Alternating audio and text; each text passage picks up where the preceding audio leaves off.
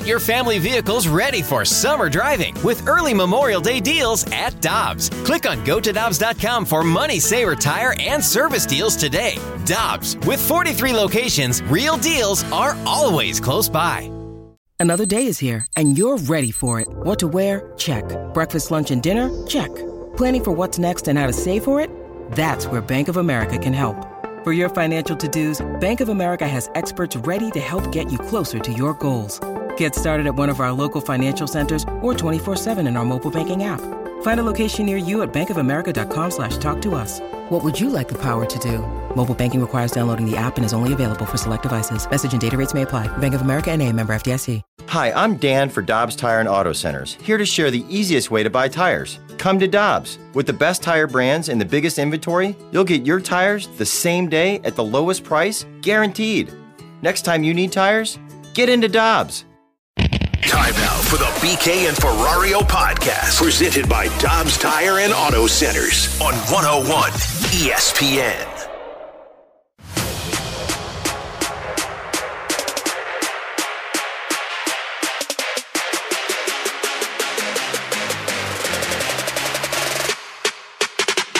Forsberg to the line. Josi shot on. Rebound. They scored. For the second straight period, the Blues give up the lead. Late wraparound by Sanford, and he scores. Greiss was slow to get to the post on the wraparound. Sanford tucks it in, and it's a three on Krug. Far side Predators shoot it on, rebound, and score. Drive wide, ricochet out in front, and it's at the goal line and in. That's going to be a power play goal. 5 2 Nashville. That'll do it. Predators beat the Blues 6 2, and the Blues 0 2 in the Central Division. That was Chris Kerber and Joe Vitale on the call last night as the Blues lose their third straight game, their second in the last three against the Central Division, a 6 2 final score to the Nashville Predators. And alongside Tanner Hendrickson and Jeremy Rutherford of The Athletic, who is sitting in for BK with us today, I'm Alex Ferrario, and we are here at the E&B Granite Studios out at Centene Community Ice Center. And JR, you picked the perfect day to come sit in because the world is falling right now. Chicken Little, the Blues have lost three straight. It's over. Come on, man. 79 and 3. It's still possible. It's possible. You know, Tanner texted me last night and he said mathematics are telling me they'll never win another game. And I tend to disagree. 79 and 3 seems like a good overall record. Yeah, no, after that 3 0 start, uh, people were really high on this team, and I think there's still a lot of reason to be high on this team, but going through some issues right now, and we'll get into those in the next uh, few hours, Alex. But definitely execution, puck management, doing the right thing with the puck. You hear Chris Kerber there on that call, and he says three on Krug. That's happened a lot this yeah. year. Yeah, really absolutely. has. Well, and let's start there because that's what I feel like is the biggest takeaway, not just from that game last night, JR, but really from two of the last three losses because that game against the Winnipeg Jets, it's the defense. And when I say defense, I'm not talking specifically defensemen. I'm talking the five men that are on the ice playing defense. We saw the best of it against the Edmonton Oilers when they shut them out 2 0 last Saturday. And I think we saw some good things in that Edmonton Oilers loss that the Blues had at home. But has the defense reverted back to where they were last season prior to Nick Leddy acquisition? Because, I mean, you've been you've been outscored now. What is it? Nine to three. You've thirteen to three in your last three games in these losses. You've been outshot every period, with the exception of four of them this season. I- mean, defensively, it seems like the Blues are, are kind of towing back to the line of what they were last year. Yeah, a couple things. So when we say defensively, and we've been talking about this for years, Alex, we're not just talking about the defensemen. We're talking about the forwards getting back as well. Uh, The one thing that I want to point out is this: the game has evolved, right? And so there's not these Chris Pronger types who are beating people up in front of the net. What the Blues have done here, and what a lot of teams around the league have done, is find puck movers, people who can get the puck up the ice. Well, what happens if these guys don't get the puck up the ice? If the forwards aren't connected, if they're not getting the puck out quickly, then it gets kept in the zone. A turnover happens, and, and now you're getting zone time for the other team, and, and then they score, and your defense looks bad because they're flat footed, they're standing around. So that's the thing. It, it's great to evolve. It's great to bring in these types of players who are skaters like a Nick Leddy, like a Torrey Krug. But if you don't get the puck out of the zone, mm-hmm. it's like no chance. You're gonna look bad somehow, some way because teams are so good. And, and so I think that's what we're seeing with the Blues. other than the clinic against Edmonton when they were just phenomenal on all areas of the game, I think we saw those turnovers that were putting the D on their heels a little bit. The forwards Yeah. weren't helping out as much, but they were getting bailed out because they scored nine goals the first two games and because the goaltending has been terrific. Right. So turnovers, turnovers, turnovers have been a problem. And we could talk about the defense, you know, reverting to a situation where they're not playing as well. Yeah, we did see that last year. Yeah, we're seeing that right now. But to me, it's an issue with coughing up the puck. I don't know how much people take for granted or, or take into consideration the scoring chances number that pops up, but I mean, their last three games, they've allowed 85 scoring chances. 33 of those 85 have been high danger scoring chances. And some specific examples that stick out to me, JR, you know, I go back to that Edmonton Oilers loss at home. Um, Connor McDavid skating around the circle, and I know Berube talked about it to where you kind of let him stand there with the puck on his stick to find the opening, which you can't allow. And then last night, that three on Krug that you heard Curbs mention on the call, that was Robert Thomas who chipped in to try and keep the puck on the boards. You want to be aggressive, but you can only be aggressive so much if you're not possessing the puck yourself. If you're trying to be aggressive to possess the puck, well, then that's when the other team's going to throw it your direction. So O'Reilly, Ryan O'Reilly mentioned this the other night when we asked him about the uh, the odd man rushes. Is he said that uh, he feels like he and maybe some other guys are cheating a little bit offensively, and that's happening because they aren't scoring any goals. Uh, They hadn't had a goal by a forward in over 200 Yeah, the minutes. Kraken game. until a goal uh, a couple nights ago. They they just have one even strength goal, five on five goal in the last four games. The others have been power play, empty netter, uh, three on three overtime goal. So one even strength goal in the last four games. It's not going to get it done. Guys are going to have some tendencies. They're going to want to cheat for offense. And make plays like you just talked about with Robert Thomas. Then it's coming back the other way, and it's up to the goalie to keep it out of the net. And I know a lot of people focus in on specific players, guys like Jordan Kyrou and Robert Thomas, of, yeah, they are the problem defensively, but as much as those guys are the problem that you can sit there and say that, you also look at the other spots. Like, look, the fourth line for the Blues, we were crediting them so much in the early portion of the season. They've been on the ice for 29 scoring chances against. It got it, it's gotten to the point the last couple of games where the third line doesn't even exist because Craig Berube shortens the bench. Some of that is because you're chasing the game, but some of that is also you're trying to find that chemistry on the ice, and it does take a massive hit when you don't have Buchnevich or Saad out there also. Yeah, and I think uh, you, you don't want to use it as an excuse, but I think the injuries up front are catching up to the Blues a little bit, especially Pavel Buchnevich. He comes out opening night, scores a power play goal a few minutes in. You know, he's on his way to 30, 35 plus goals again, and now he's been out, you know, since that first game. And a lot of people upset. They get frustrated when they hear maintenance day, and then maintenance day turns into missing five games. And I get it, I understand it, but we just don't have the details behind the scenes in terms of, you know, how bad the injury is. Craig Berube's come out and told us he doesn't think it's serious, but it's still bothering him. And so when will we see Pavel Buchnevich back in the lineup? We just don't know. But I think between having he and Brandon Saad out. Now listen, Saad wasn't doing much production wise before the injury, right? But there's just such a drop off from a player like Saad to a player you know, like a Josh Leivo, like a Pitlick. And so I think when you put these players in, now the Lions are a bit scrambled. You got guys out of position. I think they're having some uh, struggles up there. And, and so when you have that and you're not scoring goals, well, now you're taking chances. Now you're giving up odd man rushes.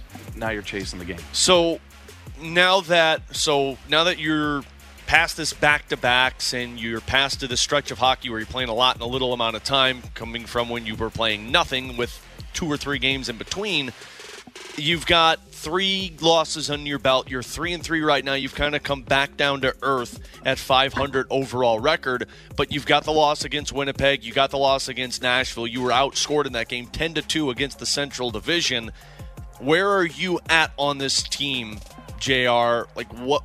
What have you discovered about this team now that we're six games in after watching? them? Yeah, a couple things. First of all, the puck play, as I mentioned, just has to get better. Whether it's some hard practices, whatever it is, whether it's getting the summer hockey out of you, which should be well out of you by now after eight exhibition games, so on and so forth. Whatever it is, Craig Berube, his staff, they've got to get these guys. Uh, playing better with the puck is the main thing. But beyond that, that's a big picture thing. You know, let's look at this uh, lineup. You're going to have to get some production out of these top guys. O'Reilly, you know, just the, the one point, a power play goal. Uh, he's done a magnificent job, I think, defensively, especially in that game against Edmonton in Edmonton. Uh, but the Jordan Kyrous, you know, Brandon Saad, when he comes back, he had no points before the injury. Uh, then you look at this third line. I think this might be an issue, Alex. We, we are all high on Jake Neighbors, and he's just a few weeks into his first full season in the NHL, but you know he's going to have to uh, produce. I, I think you're going to have to get something from that third line, and if it's Logan Brown, who didn't look good in his first game back, they pull him out of the lineup and they say he's not ready. Like, so who's going to make up that third line? Right. Because you know if you're not getting production from that top six, you're going to have to have some balance like what carried the Blues last year, and they're going to have to find some sort of solution. The one thing I'll say, Alex, you talked about that fourth line a minute ago. I like it as constructed with Walker, Acciari, Toropchenko, but it'd be nice just to throw them out there and let them play some games and, and figure out who they are. But if you got to pull like a Toropchenko up to the third line to do the patchwork there, you know, you're never going to get to that point where you're establishing that identity. And, and, it does feel like some of that circumstantial because Buchnevich is playing. He's with Thomas and, and Tarasenko, and then you're probably moving Kyrou back with O'Reilly. Um, and when Saad's there, you're moving Schenn back down. And that line, Schenn, Barbashev, Neighbors, at least in the first game that they played together, they were okay, but it's not it's not getting you excited about it. But it really doesn't feel like there's much else you can do because these were the guys that you banked on to be those third line players.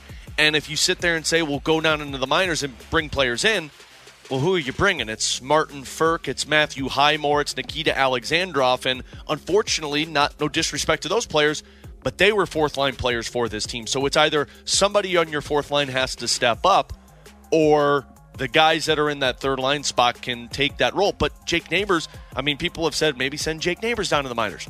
But that's a player that you were banking on to be a player every single game for you. Yeah, 10 or 15 goals or what have you. Look, every team in the NHL would be in the same situation as the Blues if they were missing a 30 goal scorer like Buchnevich, a 20 goal scorer like Brandon Saad. And it's a trickle down effect. You know, you have to fill down, you have to fill in the, the holes when those guys are, are gone, and you're doing it uh, with some guys who might not be equipped to, to handle those spots. The Blues have a ton of depth. They have a lot of bottom six guys who can step in and fill in a roster spot, uh, but certainly not uh, with the production of those guys. So I, I, think what the Blues are going through right now, again, I can't keep saying it enough, is, is clean up the puck play. Uh, but they got to get healthy. You got to get those two guys back. You got to kind of sort your lines out again and put guys in, in the right spots. Another thing that I think I've learned about this team over these last few games now, JR, and look, you're going to take on a Montreal Canadiens team on Saturday that – not the greatest. They've allowed the most high danger scoring chances in the NHL, but they still have talent. Then you're taking on an LA Kings team who, again, has talent, but not going to be one of the top teams in the Pacific Division for how that's going right now. It's going to be difficult to label that this team, okay, yeah, they're they're at that level we expected them to be after these next few games. You just went up against that competition, and with the exception of that Edmonton Oilers game, you're looking at it saying, well, there's not a lot of scoring, and you're getting beat up by these good teams. And we're going to talk about this a little bit later, but the, the, physicality is something that pops up too because you played a physical presence team last night that kind of pushed you around. Yeah, yeah, no, it, it was, and Nashville, Nashville did a good job. You know, the one thing you know, it doesn't get talked about too much, but uh, the other team, look, you went into Winnipeg, and that was going to be a tough game. Winnipeg got embarrassed by Toronto a couple nights earlier, and they came out hungry. And, and it was uh, the end of your road trip. End of your road trip. And you don't like to think of those things, but they're true, and, and they do play into what happens on the ice. And so I think you had a hungry Winnipeg team. And, and listen, Blues need to play harder. You need to execute better in that game. Second, third period, you had a chance to win that game. You're still in it because you're goaltending, and you don't. But then you go to Nashville. Nashville Predators, winless in the last five. They're coming out hard last night. sitting around for four days. Yeah, sitting around waiting in. So that doesn't make any excuses. Blues need to put a better right. effort, but I think we've, we've seen it in spurts. Uh, but uh, until they get this puck play cleaned up, I, I just don't see them kind of getting to the point where they can be physical. Because Alex, if, if you don't have the puck and you're not taking it into the zone, you're chasing. You can't be hunting guys. You can't be on the forecheck. You can't be physical and establish that. And, and that's what I think the biggest problem in these last few games have been. You've been chasing the game all night long. You've allowed teams to get back in or take the lead early, and then you're chasing them for the remainder of it. Jeremy Rutherford of the Athletic, Tanner Hendrickson, I'm Alex Ferrario. Coming up in 15 minutes, we're going to catch up with Scotty Upshall, former St. Louis Blue, former NHL forward. We're going to get his thoughts on the Blues' early start to the season and some topics around the NHL. But coming up next, do the Cardinals are they still going to be in on the high-end pitching market? I didn't believe so, but Katie Woo of the Athletic made me start to second guess that. We'll get to that next year on 101 ESPN. We're right back to the BK and Ferrario podcast, presented by Dobbs Tire and Auto Centers on 101 ESPN. For the first time in a very long time, let's let's give some some recognition to the Cardinals. They have five legitimate starters for November. Usually we get to opening day and they don't have that. do not think this is the rotation that they debut with on opening day. Teams they're playing right now in the World Series, Phillies and Houston, look at their pitching staff. They got a top tier, inarguable bona fide ace, and I think the Cardinals will benefit from it, definitely looking at it. And like I said, who is really going to be upset if they do end up signing or trading for one?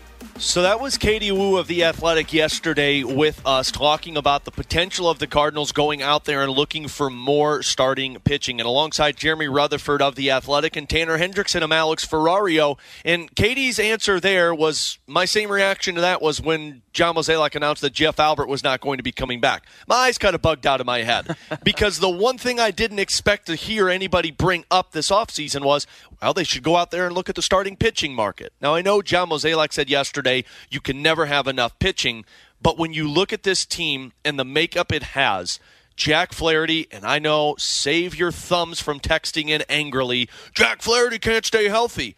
He's going to be a part of this team. Miles Mikolas, Jordan Montgomery, Steven Matz, Adam Wainwright, Dakota Hudson. Those are six guys right there that all started a majority of games for the Cardinals last season people want Jose Quintana back. Understandable, but I don't know if Quintana is going to be coming back in this circumstance. He's also not a high end starting pitcher. So for me, I'm not really sure the sense it makes to go out there and sign a high end starting pitcher unless you're going to make a trade for one and maybe trade one of the pieces that are already off of your roster. Yeah, so it's going to be a big offseason, obviously, and a number of questions for the Cardinals. Uh, what are they going to do position wise, pitching wise? Uh, now, John Mozeliak's got a lot of work to do to fill that staff out. For staff, yeah. uh, personnel wise. But, but the one question that, that gets me, and I hear this a lot, even covering the Blues, is uh, well, you know, they have eight defensemen, eight defensemen on one way contracts. I said that at the beginning of the season. Yeah. Nine defensemen, they can't play these guys. What are you going to do here? And you, same with pitching, five starters, six starters. Right look, a um, week into the season or into the preseason, you find out that uh, Scott Perunovich is going to miss the year. You've already found out that Scandella is going to be out for the year, basically, uh, with these injuries, with no t- timetable for those guys. And and so now all of a sudden the Blues are down to six healthy defensemen uh, in terms of the starting lineup. So same thing with the pitching. You never know what's going to happen with Flaherty, and and so I just think that John Mozeliak, just like Doug Armstrong and Larry Pleau before him, I remember talking to Pleau about having too many defensemen. Right. You can never have enough. That's what John Mozeliak has to set up for the possibility that a couple of these guys won't be available at different parts. So, yeah, go out, load up, get those guys. Obviously, if you're going to spend a lot of money on a high end guy, then maybe you're not going to be able to have those type of numbers. Uh, but I think that uh, that's what he has to prepare for. And I completely understand that because, look, Flaherty's an injury risk. Steven Matz is an injury risk. Uh, Miles Mikolas is an injury risk. Adam Wainwright with the age is an injury risk. Anybody so, that has SP next to their name for their position is an injury risk. I thought that was a disease for a minute, Tanner. I'm like, whoa, man, you can't bring that on the air. But no, you're right. Starting pitching, anybody who's a pitcher is an injury risk. But like that, that's where you put yourself in this spot. But as Jr. mentioned, T Bone, like my problem comes into this conversation of yeah, if you can get a high end starting pitcher, I'm all for it. But not at the cost of what you will what will take you out of the market to go sign a bat that is a bigger necessity for this team. Yeah, well, I, I agree with that. The problem is, is I don't know how you can convince one of these, whether it be a top end starter or someone like Jose Quintana, to come and be a part of the team when it is, hey, I can look on paper and see you've got five starters, so you have to convince me of what you're going to do to allow me to be one of those guaranteed guys. That's the problem they find themselves in. It's the same conversation I know that Michael Gersh has brought up on podcasts before of, well, yeah, it's easy to say go and get Jose Quintana at the beginning of the season, but the problem is, is he knows he can be a starter elsewhere. When you look at the Cardinals right now, it's they've got the rotation basically lined up. When they say they're adding pitching, which I don't disagree, they probably need to add pitching because it is kind of like the defenseman conversation, but it is more of those kind of guys that are brought in to be like that minor league depth, be guys that'll come in and compete to be the long reliever when the season starts, and then if there's injuries, they become starters. I think they are completely out on that big time starting pitching market, even the mid tier starting pitching market, just because there's no room in this rotation. You can look at the rotation kind of like your suitcase. You know, you can pack X amount of clothes for your trip, JR knows and all you've got that. you've got that one outfit you want to bring, but there's just no room for it. That's exactly what it is right now. They they don't have room to bring that awesome, nice uh, shirt to bring along on the trip. So I, I don't see them being big in the market for starting pitching. If anything, they're going to just go sign some guys to minor league deals like Aaron Brooks of that type. Tanner, it's a good point you make about Quintana, but let me ask you a question. I mean, if you're him and you came to this organization and you liked the way they used you and you had success here, I mean, wouldn't you be able to bet on yourself and say, yeah, there's five names there, but I was one of those guys down the stretch and I can be that guy again? They know what they have in me. So if the money's the same, you know, he wouldn't be turned off by seeing five names there. I I think if you're Quintana, you could do that, and I think it is. I think it just comes down to: Am I willing to come in and potentially be a guy that ends up being in the bullpen if you're Jose Quintana. But if if I were Jose Quintana's agent, I guess I would say I would be telling him, hey, we need to take a deal that's outside of the Cardinals organization eh, that's going to offer us a guaranteed starting spot because he's probably going to get a multi-year deal this this year in free agency. And if I'm I'm him, you look at Jose Quintana's baseball reference page yeah, he's been he was good last year for the Cardinals. Yes, he's been good in the past, but he kind of he's kind of like a roller coaster. He has good years and then he has some really bad years. He just continues to go up and down. If I'm him, I would capitalize on this opportunity and I would take take a contract that's guaranteed multi years somewhere else to be a be guaranteed I'm a starter rather than come to St. Louis and just basically hope you're a starter. Here's the other thing when it comes to the starting pitching market and why I'm not so quick to throw it out, but I think if you're going to do this, you got to go make a trade for somebody rather than sign the guys like Rodon and Verlander and DeGrom. You don't have pitching beyond this season. And what I mean by that is Adam Wainwright said this is his final year. Miles Mikolas is in the final year of his contract. Jack Flaherty's in the final year of his arbitration. So is Jordan Montgomery. The only guy that you have on your roster for the 2024 season is Steven Matz. And if you go look at the free agent market going into the offseason next year, there aren't a lot of names that you would say, oh, yeah, that makes sense for the Cardinals that would round out a rotation. And I know minor league players can come up in this, and you're probably going to re sign one of those guys. But I look at this offseason and say, if you can go get a Shane Bieber, I'd probably pop on that right away because he's a part of my rotation moving forward, and I'm addressing that ace quality now.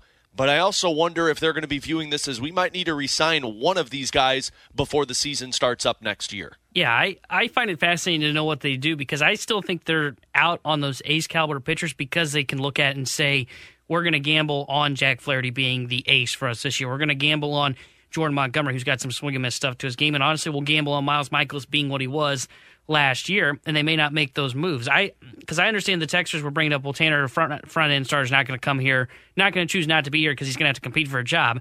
No, the Cardinals would bring him in because they want one of those top end aces. I just don't think they're looking at those guys. I, I think they're looking at what you said when we started the segment of let's allocate our resources to the offense. We basically have our five starters figured out already, and we're going to hope that Jack Flaherty is healthy. And Mo mentioned this in his presser that you know, he was encouraged by the way Jack Flaherty finished his season because he finished the season healthy. So I think they're gambling on the ace that they're that we're talking about that they're looking for. They're gambling on it comes internally via Jack Flaherty or Miles Mikolas or Jordan Montgomery. So I don't think they're going to end up making one of those moves, even though the future is very uh, I don't call it bleak, but it's very open right now with four potential openings in the starting rotation going into next season. I think it's more likely what they do is they don't make a move for an ace. In fact, to help guarantee part of the the rotation next season for 2024, they extend one of those guys. Maybe you give Mikolas like a two year contract extension. Maybe you extend Jordan Montgomery.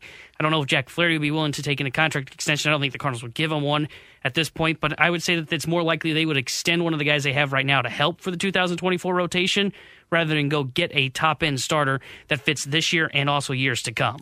Coming up in 15 minutes, we've got Ask Us Anything. It's Friday, so anything you've got that you want us to answer, send it our way, 65780. Coming up next, though, Scotty Upshall, the former St. Louis Blue and the co host of the Missin' Curfew podcast. He's going to join us to talk a little Blues hockey hopefully, next. Hopefully. Hopefully. Never know, Scotty. Hopefully, he'll answer, and when we'll get into that next here on 101 ESPN.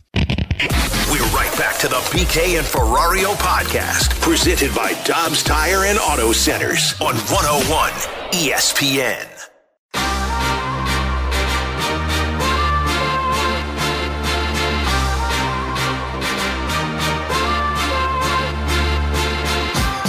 Alongside Jeremy Rutherford, Blues insider of The Athletic, and Tanner Hendrickson, I'm Alex Ferrario. It is BK and Ferrario here on your home for the Blues 101 ESPN. Blues back in action tomorrow night to take on Jake Allen and the Montreal Canadiens. 6 o'clock puck drop, 5 o'clock pregame here on 101 ESPN. And now to talk a little Blues hockey, we welcome in one of my favorites, Scotty Upshall, the former St. Louis Blue, the longtime NHL forward, and now the co host of the Missin' Curfew podcast. It is an incredible hockey podcast, not just hockey, lifestyle also. He and Shane O'Brien talking hockey. Scotty, thank you so much for taking some time and hopping on with us today. How are you? I'm doing well, guys. Anytime, anytime. It's my pleasure to be uh, chatting Blues hockey with you boys here at ESPN. Love it. Well, Scotty, let's uh, let's start just with the generic look at this Blues team. Of course, we saw them last year go toe to toe with the Colorado Avalanche in the postseason, get uh, kicked out of it, and then they start off this season hot and have dipped a little bit. What's been your thoughts on St. Louis so far? I mean, I, I love the makeup of the team. It's a lot of guys that are back from last year, and you know, as Blues fans, let's all be honest. you know, had uh, had our boy Binner, you know, had he been healthy, had he been kicking like he was throughout the playoffs, um, it would have been a different story. It would have been a uh, a deeper run, a deeper series against the Colorado Avalanche. Um, you know, and, and missing guys like Krug and Leddy on the back end in the playoffs really you know, depleted the energy out of the guys and, and in that room. But, um, you know, you look at the guys that are back. You got Thomas and Kyrou, you know, with new uh, new contracts, um, you know, new standards of play. You know, these guys got to be carrying the team every night, uh, you know, with youthful legs, and you, you just hope that they they you know continue to push. I, th- I think the direction Army and from the coaching staff is it hasn't changed. Um, you know, they're there to win now, and, and we expect them to uh, to continue to compete. A, a little bit of a fall here the last three games, but um, you know, what better way to kick it off against Montreal Canadiens and get back on track? Hey, Scotty, before I ask you about one of those young guys, Jordan Kyrou, I got a little bone to pick with you. It's one thing to master your craft and play in the NHL like you did, but, uh, you know, media is my field. This isn't a lot of fun for me when I go out in public and I see some of my buddies and they're talking about your podcast and what you said. And I, I go golfing with a guy and he's wearing a fella Scotty Upshall hat, you know, not too long ago. So could you leave some of the industries to the rest of us, please?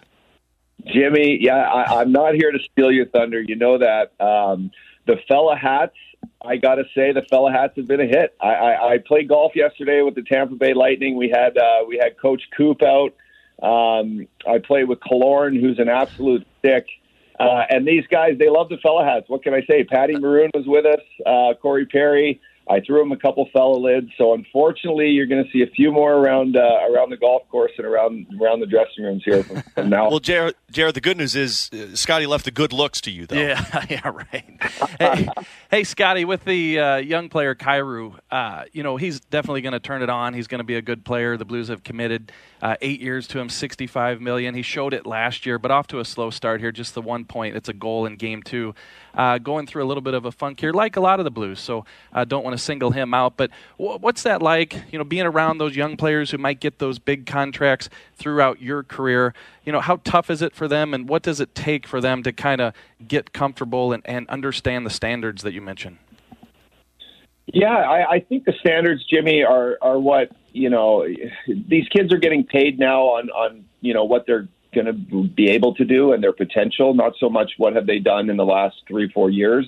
Um, a lot of guys, you know, in my generation, and even looking back to the Brayden Schenns of the world and Vladdy Tarasenko's, you know, the bridge deals were always part of their their second contracts, and you know, you know, prove it, right? Like we need to have a winning club. We need to we need to go far in the playoffs year after year, and then we're going to pay our young players. Well, now, you know, things have changed, and and eh, you know, and and good for them. But along with that means like, you know, not only do you have to progress and learn as a professional, but you got to grow and and you got to continue to be better. You got to continue to be a leader. Um, for a guy like Kyrou, you know, last year was a goal scoring frenzy.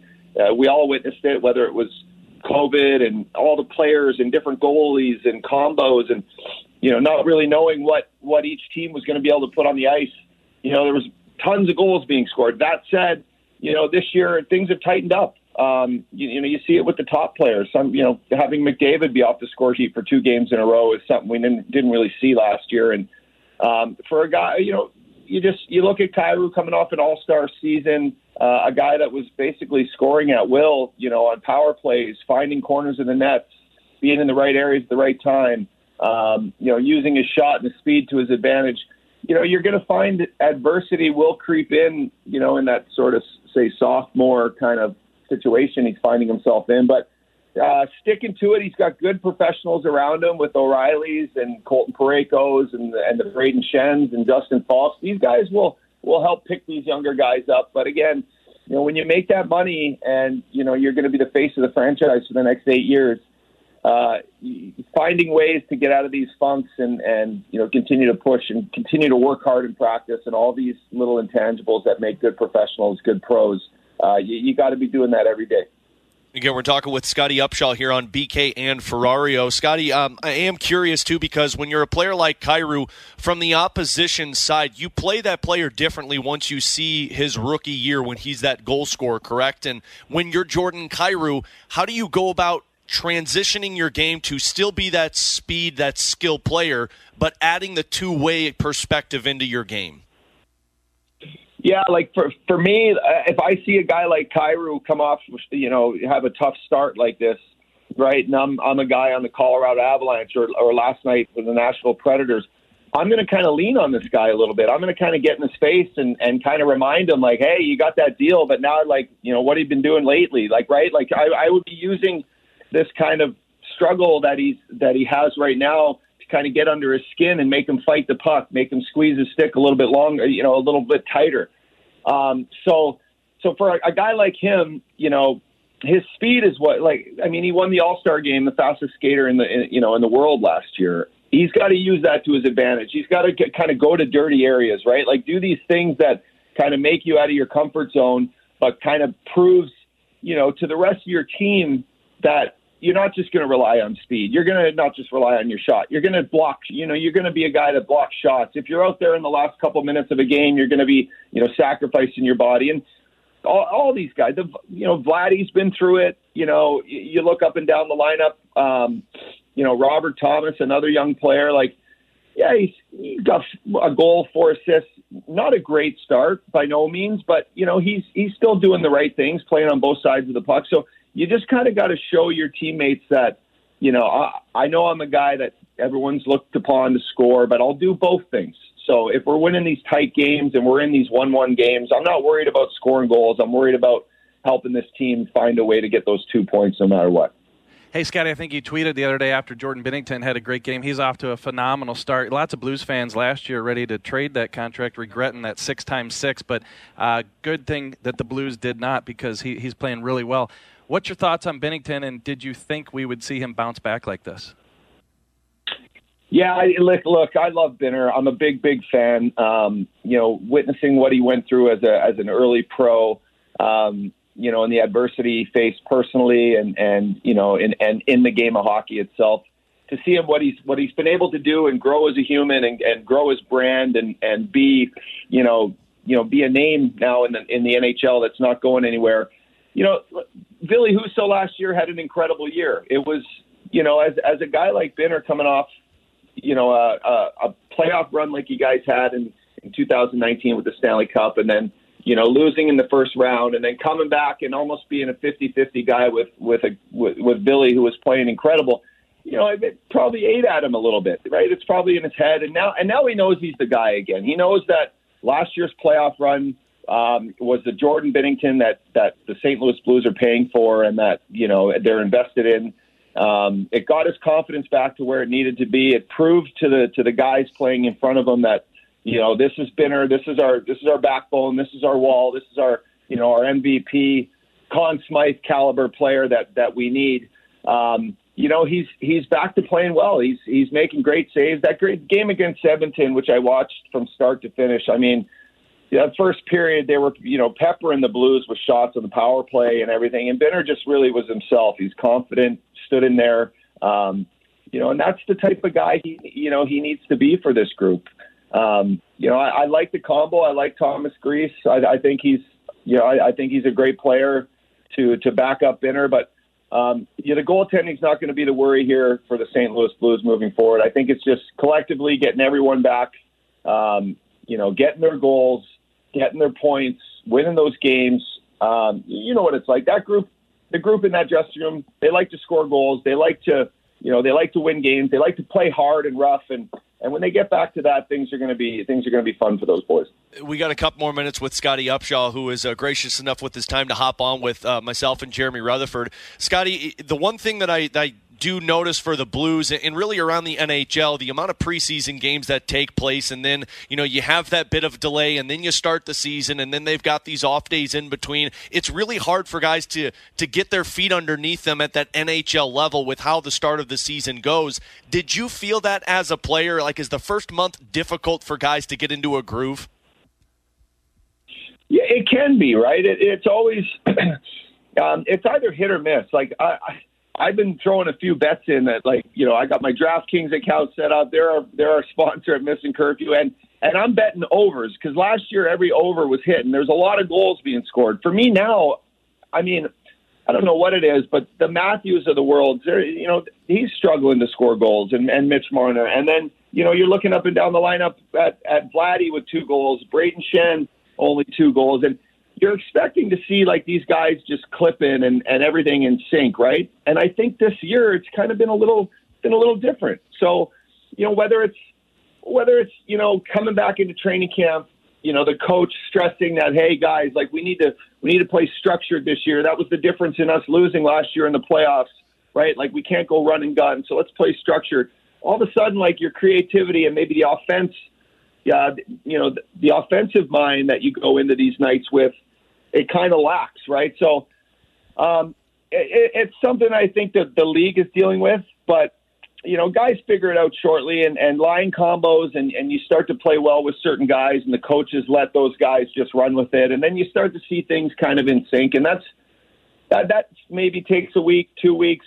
In this case, you know, maybe ten games. So uh, the NHL is still the best league in the world, and, and it's so high paced and highly skilled. And these younger players, what they do with the puck and and what they do on skates is just incredible. So um, I enjoy watching the game. I know you guys do too. So you know we're in for uh, we're in for a good year. Scotty, last one here. Uh, a lot of guys, it sounds like they don't want to play in uh, Arizona because they're in a multi-purpose facility, uh, playing on a college campus. For some reason, I think that Scotty Upshall would not mind playing on a college campus. Guys, I don't know who's telling you that. I think they're all lying. For one, they're, they're so much closer to Scottsdale now in that old town. I mean, don't let don't let them kid you. If they got a night off now in Scottsdale and they get to play in Tempe, it's uh, you, you'll be seeing their best effort, knowing that they get that day off the next day, and you know it's a complete green light. So I am pretty jealous, although I'm going to make a couple fella tour appearances with Missing Curfew to Scottsdale. There's no question about that. Oh, I bet, I bet. That is fantastic. Scotty, always appreciate catching up with you, man. Love talking hockey with you. Uh, if you haven't listened to it yet, go check it out, the Missing Curfew podcast. But I know people are listening because he and Shane O'Brien do a phenomenal job covering the NHL. Scotty, once again, thanks so much, buddy. Enjoy the weekend, and we'll talk soon. Pleasure, guys. Anytime. You guys Thanks, have a good, good. You bet. There you go, Scotty Upshall with us here. I, I love talking hockey with him. He's great. I got to do hashtag Jimmy. You heard Jimmy a couple times there. Yeah, people are people are lighting up your your uh, the Twitter account, finding out what that means. So just a little brief explanation. So I covered him for a year or two in the Blues locker room, and we talked a few times. And you know, you don't mention people's names every time you talk to a guy, right? Mm-hmm. But over the years, I'll get a text from him, "Hey Jimmy, hey Jimmy," and I'm like, I just never corrected him. I never. so you were that guy that never corrected? Yeah, and I didn't. And so it is what it is. Who cares? And maybe he's doing it as a joke. Oh, I have no idea. It. But uh, every time I hear Jimmy or I get a text from Jimmy. So uh, I that's love right. that. Just keep it going. Just the guy that never corrects that. See, I'm that guy too. Where it's like I'm never if if I misheard it. I'm just gonna stick with it because I'm not gonna be that guy. Be like, I'm sorry, what'd you say? No, no, no. Just call me, call me Alfie. Whatever you want to do, it's fine with that. Oh, that's funny, Anthony. Jimmy Rutherford. Al- that doesn't work because you're a damn general manager. Come on, man. Jeremy Rutherford, Alex Ferrario, Tanner Hendrickson. We will come back with our Ask Us Anything. If you've got questions for myself, JR, Tanner, send them over Air Comfort Service text line at 65780. Ask Us Anything next year on 101 ESPN. We're right back to the BK and Ferrario podcast, presented by Dobbs Tire and Auto Centers on 101 ESPN. You've got questions. We may have the answers. Maybe text now to 65780. It's BK and Ferrario's questions and answers on 101 ESPN. 65780 is our air comfort service text line. Usually it's questions and answers, but today is a Friday, so you can ask us anything here on 101 ESPN and alongside Jeremy Rutherford of The Athletic or Jimmy Rutherford of The Athletic. Jimmy. Sorry, I'm messed up his name there. It's Jimmy Rutherford and Tanner Hendrickson. I'm Alex Ferrario. Uh, let's start with this one. Uh, this isn't a question. This is more a question uh, from me for JR because uh, we're seeing the Montreal Canadiens here at Centene Community Ice Center. Jake Allen and his team walking around getting ready to do their practice. And JR, you got a piece coming out later on this afternoon. Yeah, it's out now. Uh, it's out right now. And it's a chat with Jake Allen and some pretty interesting tidbits in there about the Stanley Cup run. Yeah, just a quick anecdote from the, the story is uh, Jake Allen went through the Stanley Cup run with the Blues. Of course, he was on the bench. Jordan Binnington, the starter at the time. Jake knew he wanted a souvenir, so what he did, he worked with the equipment manager, the former one, Joel Farnsworth of the Blues, and they told the linesmen that they wanted a game used puck from each game. So at one point during every game, they wanted to pull a puck. But here's the thing the NHL is really protective of these because they sell them. It's not like the regular season, right. so they're just not flipping these things out like candy. So so Joel Farnsworth and Jake Allen both told me that they would put the word in before the game. The linesman would know, and then all of a sudden, mid-game, they'd see this puck flying at him, and Jake would catch it, put it in, you know, stuff it in his pants, and, and then he would take it home. So uh, you'll see it up on my story at the Athletic. Jake, Jake Allen sent me a picture of this uh, framed picture that he has at his house, and it's his jersey that he wore during that Stanley Cup run, along with the seven pucks. Wow, what a souvenir! Dang, that's incredible. Now I'm kind of jealous. I wish I could have uh, had that. Do you? Did you take any souvenirs from that Stanley Cup run? You know, I uh, the one thing I wanted to do is I wanted to have. If you know they're going to win the Stanley Cup, I want to have a press pass from each game. Oh yeah, and then you could put that pass kind of in some sort of frame mm-hmm. thing. Here's what happened: the Winnipeg series, round one. I'm going to game two, and I grab in my pocket, and I got the press pass from game one still, and I'm like, oh, eh, should I keep it? Are they going to win? I rip it up, throw it away, thinking, no, not this year. You know that would be that would be something. And then now here we are. They win the Stanley Cup, and I'm wishing I kept all those press passes. Oh my God, I wanted to so bad in Boston try and like grab a chunk of ice and take it with me, like find a jar to put it in so it melts and be like, you know, it's weird, but it's like to be able to say that you have some of that from that game seven. And I'm like, that would have been so cool. But I'm like, what the hell do you do with a big chunk of ice while you're standing out here with all of these guys running around? So, um, it, what that's a really cool thing. So go check out that piece by Jr. Uh, of his chat with Jake Allen, and I, I believe Jake's probably going to start tomorrow. He's been their number He's one guy. To yeah, he did not start last night. They uh, played in Buffalo, flew here after the game and uh, Jake is expected to be the starter tomorrow. Yeah. Uh, from the 618, guys, is Thomas Greiss a problem? Problem?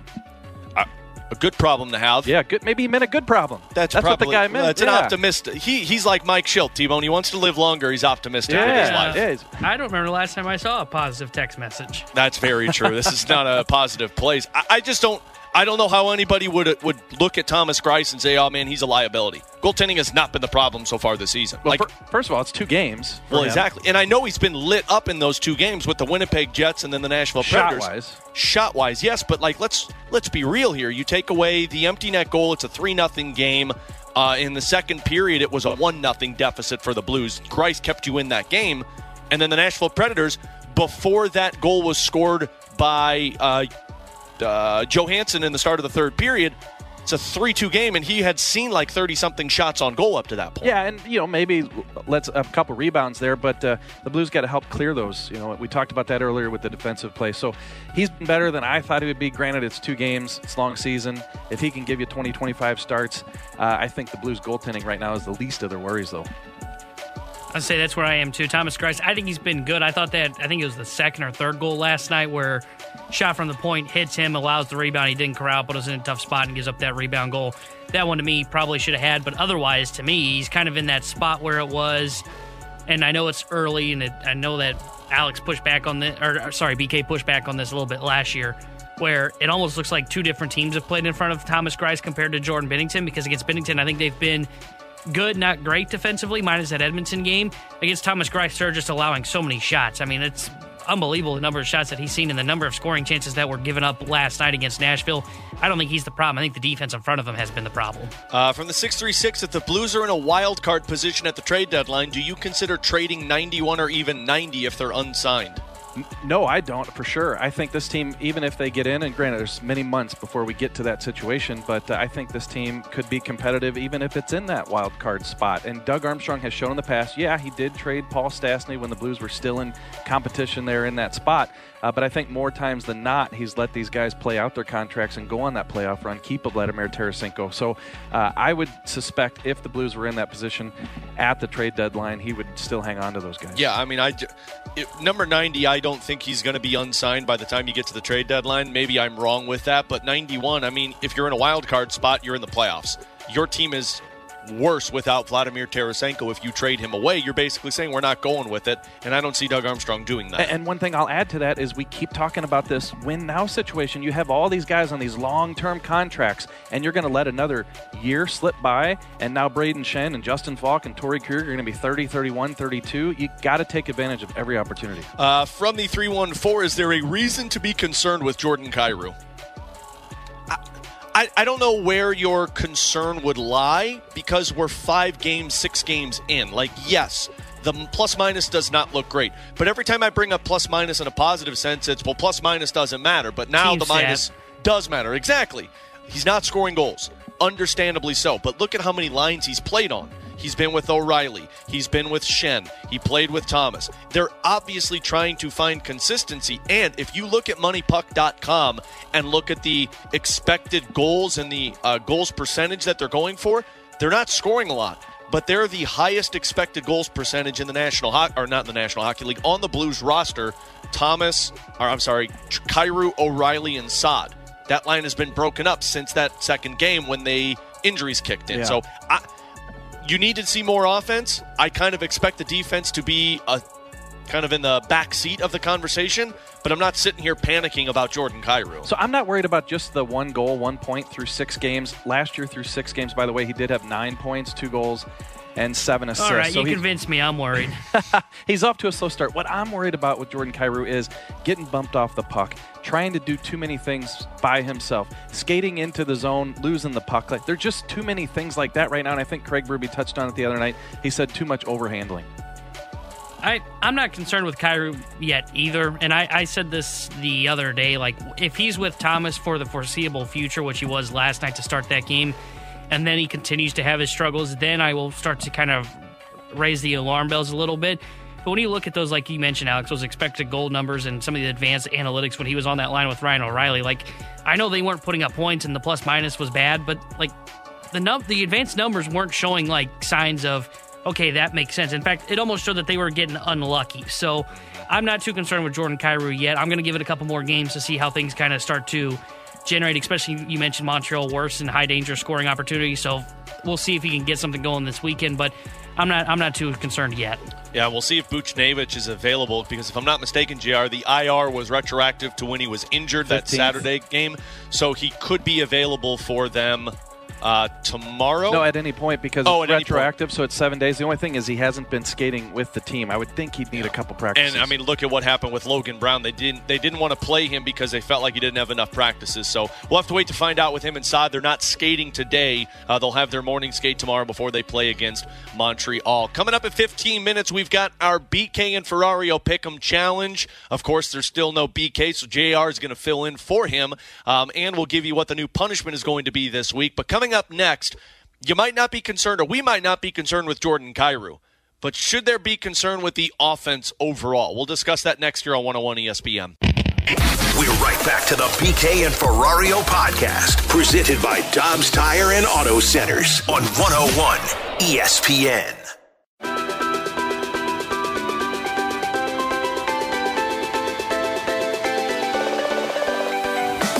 You know, there's looks. You know, there's chances. We're getting chances, but uh, you know, sometimes you go through um, spells like this, and you got to just stick with it. I mean, you got to simplify it a little bit more, maybe.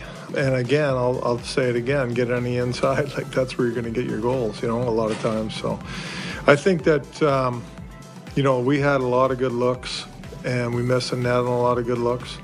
So that's one area we can you know get better at um, is hitting the net a little bit more, and you know again like creating second and third opportunities around the net a little bit more. That's the head coach Craig Berube after the Blues suffered that loss to the Edmonton Oilers Wednesday night. And JR, the continuous thing that he said was getting to the front of the net, getting more opportunities. And last night after the game, Berube said that they were just making poor puck decisions with the puck on their stick.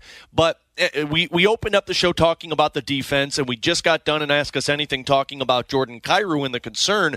And it's not so much Jordan Kyrou for me as it is the overall offense for the Blues because Ryan O'Reilly only one goal, Jordan Kyrou only one goal, Brandon Saad and Pavel Buchnevich have been injured. Tarasenko had two goals and six points in the first three games and has now since been held scoreless. The only guys that are consistently finding the back of the net for you are Justin Faulk and Brayden Schenn. How much concern should people have over the offense at this point of the season? Yeah, I think there's definitely reason to be concerned. Let me tell you some numbers here, Alex. I'm looking at the shot totals, shots for for the St. Louis Blues. They start the season 3 and 0. Listen to these shot totals 25, 28, and 22 in that victory over Edmonton in Edmonton, just 22 shots on goal. These last 3 games, 25, 38, and then last night 35 against the uh, Nashville Predators, and that's indicative of their chasing games. You're getting quantity in the last half of games. Yeah, you're just putting pucks to net. Get putting pucks to net, trying to catch up in some of these games. So you know, shot total doesn't always tell the story. What does tell the story is are these guys executing? Are they getting to the net like Craig Berube mentioned? Yeah, I feel like you see it sometimes. You see it here and there, but just not enough. Uh, but I'll go back to what I was saying earlier, Alex. Is you know, you got to get the puck out of your zone first. There has to be execution through the neutral zone. There has to be coming with speed. The Blues have turned into, you know, for for a few of these guys, a transition team with the Kyrous, with the Thomases, and we we are not seeing a lot of that. We're not seeing a lot of zone entries with speed, and then either being able to take the puck to the net or circle and establish some zone time. We haven't seen that. Now, Craig Berube has said for a long time he wants quality shots, not necessarily quantity, but he still needs guys going to the net because when you put that uh, on the net, you know, have guys there, have guys making their presence in front of the net. I think we've really only seen that from Jake Neighbors, maybe, and at yeah. times Brayden Schenn. There has to be more guys involved. Well, absolutely, and you know, you, you look around the NHL and teams that score those goals, they're getting those high danger scoring chances, but it's because they're not overthinking it in the offensive zone when they're in there. It is some teams have less of that forecheck prowess and more of the off of the rush. Like I was watching the Boston Bruins game last night on my other computer while the Blues game was going on, and like you watch them play, they enter the zone, quick passes, they're putting pucks on net, and then they're swarming the net. And that's something that the Blues aren't doing. It is a lot of one and duns, and I know Schenn said it last night. They're overthinking it. They're they're they're forcing plays because they're not getting pucks into the back of the net and they're not getting those ideal scoring chances. So when that's not happening, it turns to, okay, well, let's get this across the ice so we can set up that highlight reel play where if you go back and watch the amount of goals that they scored last season, it was off rebound chances. It was off um, capitalizing on turnovers. And those turnovers that you capitalize on, they come from forechecking and being hard on the body. Yeah, and you look at last night's game, and a lot of Nashville's goals came off the Blues trying to force thing. The Brayden Schenn, you know, turnover leads to goal two. You have a situation Tarasenko forces a pass two, and it leads to an odd man rush the other way. We talked about those earlier. All these odd man rush against, you know, Kyrou leads to the empty netter. Blues trying to force too many things. And I think you know you take a step back from it. It's it's it's a situation where they're not playing well right now, and so they're trying to make things happen when they just need to play the game kind of like they did the first three games. Well, and the other thing too is, you know, you mentioned the amount of shots that they have had this season. Um, 173 shots total, I believe, after that game last night for the Blues, which is uh, bottom five in the NHL. 38 of those shots have come from defense. And if you look at their top eight shots on goal leaders in the NHL, or not in the NHL, on the Blues roster. Three of them are on defense. Krug and Parayko both have 11 shots. Justin Faulk leads the team in shots with 22 of them. And when you talk about those three defensemen, they all have more shots on goal than Brayden Schenn, than Jake Neighbors, than Robert Thomas, than Noel Acciari. And it's tough because Brandon Saad and Buchnevich have been injured, but also Toropchenko, Josh Leivo. Like when you go down the list of the amount of forwards, we're talking about guys playing in your top nine that defensemen are giving getting more shots on goal from, which is a good thing when your defense are putting pucks on net because that's that five man unit you go with in the offensive zone. But as we just talked about, if you're not getting anybody in front of the net, it doesn't matter how many shots the defensemen are taking. Yeah, and part of that is the Buchnevich and Saad being out. Look, the coaches like Buchnevich to shoot more. So even if he were healthy, he probably weren't Right. getting the shot totals there. It's a it's not a bad thing to have those defensemen up there in the shot totals like we're talking about. That's just how the game's played right now with the transition. And you know, if you're getting shots from Krug and Faulk, great. But yeah, those shot totals from the forwards uh, definitely need to need to be higher. They're, and, and and it's not just looking for that quantity. You still want the quality. You know, I understand, uh, but the Blues just not getting in the right spots, doing the right things that they need to do. They don't look hungry enough to Yeah. me to want to score goals. It just looks like okay, get in the offensive zone. Here's where we're supposed to be. Okay, we're trying to do this. Oh, we're forcing this. It, it, it just doesn't look like organic. It doesn't look hungry enough to get to the net and do the things that you need to do. Is that product of the the strategy that they're trying to accomplish from the coaching perspective, or is that product of the players that are on the ice? I think it's just I think it's pressing because it, they haven't Because you haven't been doing it, yeah. and they're missing guys and they haven't been successful. And now there's more pressure mounting on some of the guys, these guys. And then in games one, two, or three, hey, if you haven't scored in a game or two, it's no big deal. But now when you get to game six, seven, and eight, and you're Jordan Kyrou and you got one goal and you've misfired on 13 grade Yeah. A chances, now all of a sudden you're pressing like we heard the other day. Uh, The other thing too with that, if we're talking about the offense, is did we overthink the depth of this team, Jr. And I was thinking of this last night, and we talked about it earlier. If you don't have a third line that's contributing for you, and you've been breaking it up, and again, the injuries play into all of this, but like let's say Logan Brown doesn't get to the start that they were hoping for, nor does Josh Leivo or uh, Tyler Pitlick that you're watching.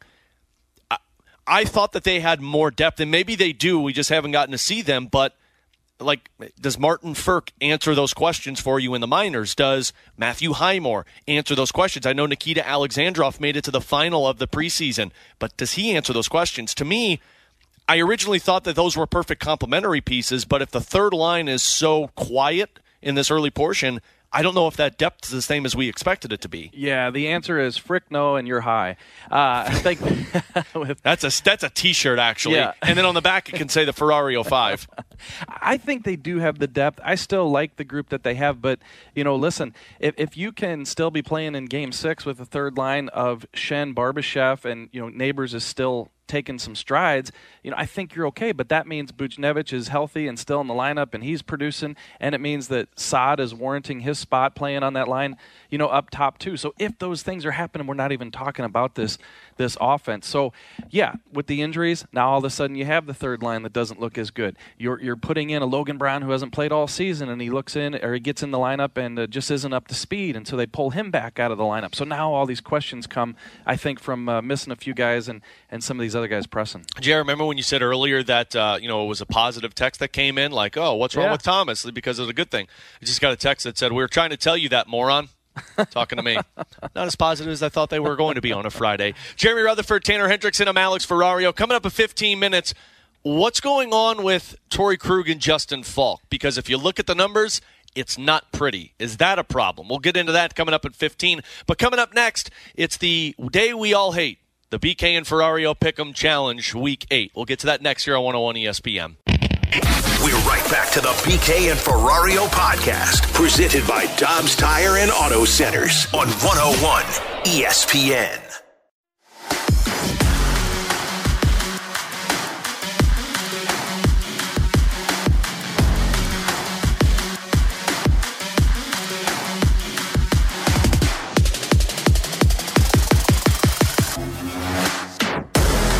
Alongside Jeremy Rutherford, Jimmy Rutherford, Jimmy. Tanner Hendrickson, Alex Ferrario with you as we get set for Friday, the weekend, where everyone just gets to forget about work and enjoy life, unless you're myself, BK, or Tanner. Uh, Saturdays are miserable, Sundays are miserable because all we do is sit there and wonder if we are going to be punished this week with our Pick'em challenge. Well, BK doesn't have to wonder; he knows Well, that's he's true. get. Yeah, it's actually more on me and Tanner of wondering: is BK actually going to strike lightning here, or are we just going to, um, you know, BK lose on Saturdays? like last weekend, Like outrunning the guy next to you to avoid the bear. Last weekend, BK was one and one at the end of the first week, and I was one and zero, and Tanner was zero Oh, and I one. was So I'm 0 1. I was stressing. so I'm sitting here going, all right, well, I'm I'm one and zero. All I got to do is win one more game, and I'm in good shape. And then, of course, we all go two and one, and it just blows up in your face. So Well, let me see if I give him some good juju here. I hope not. No, we want bad juju here, Jr. Give us some good juju. Uh, new slate of games, new slate of punishment. So, as you all know, the punishment that gets picked that comes out, and the two that remain. Uh, I will be getting my chest waxed on air sometime in the next week. I got to figure that out with um, my wife.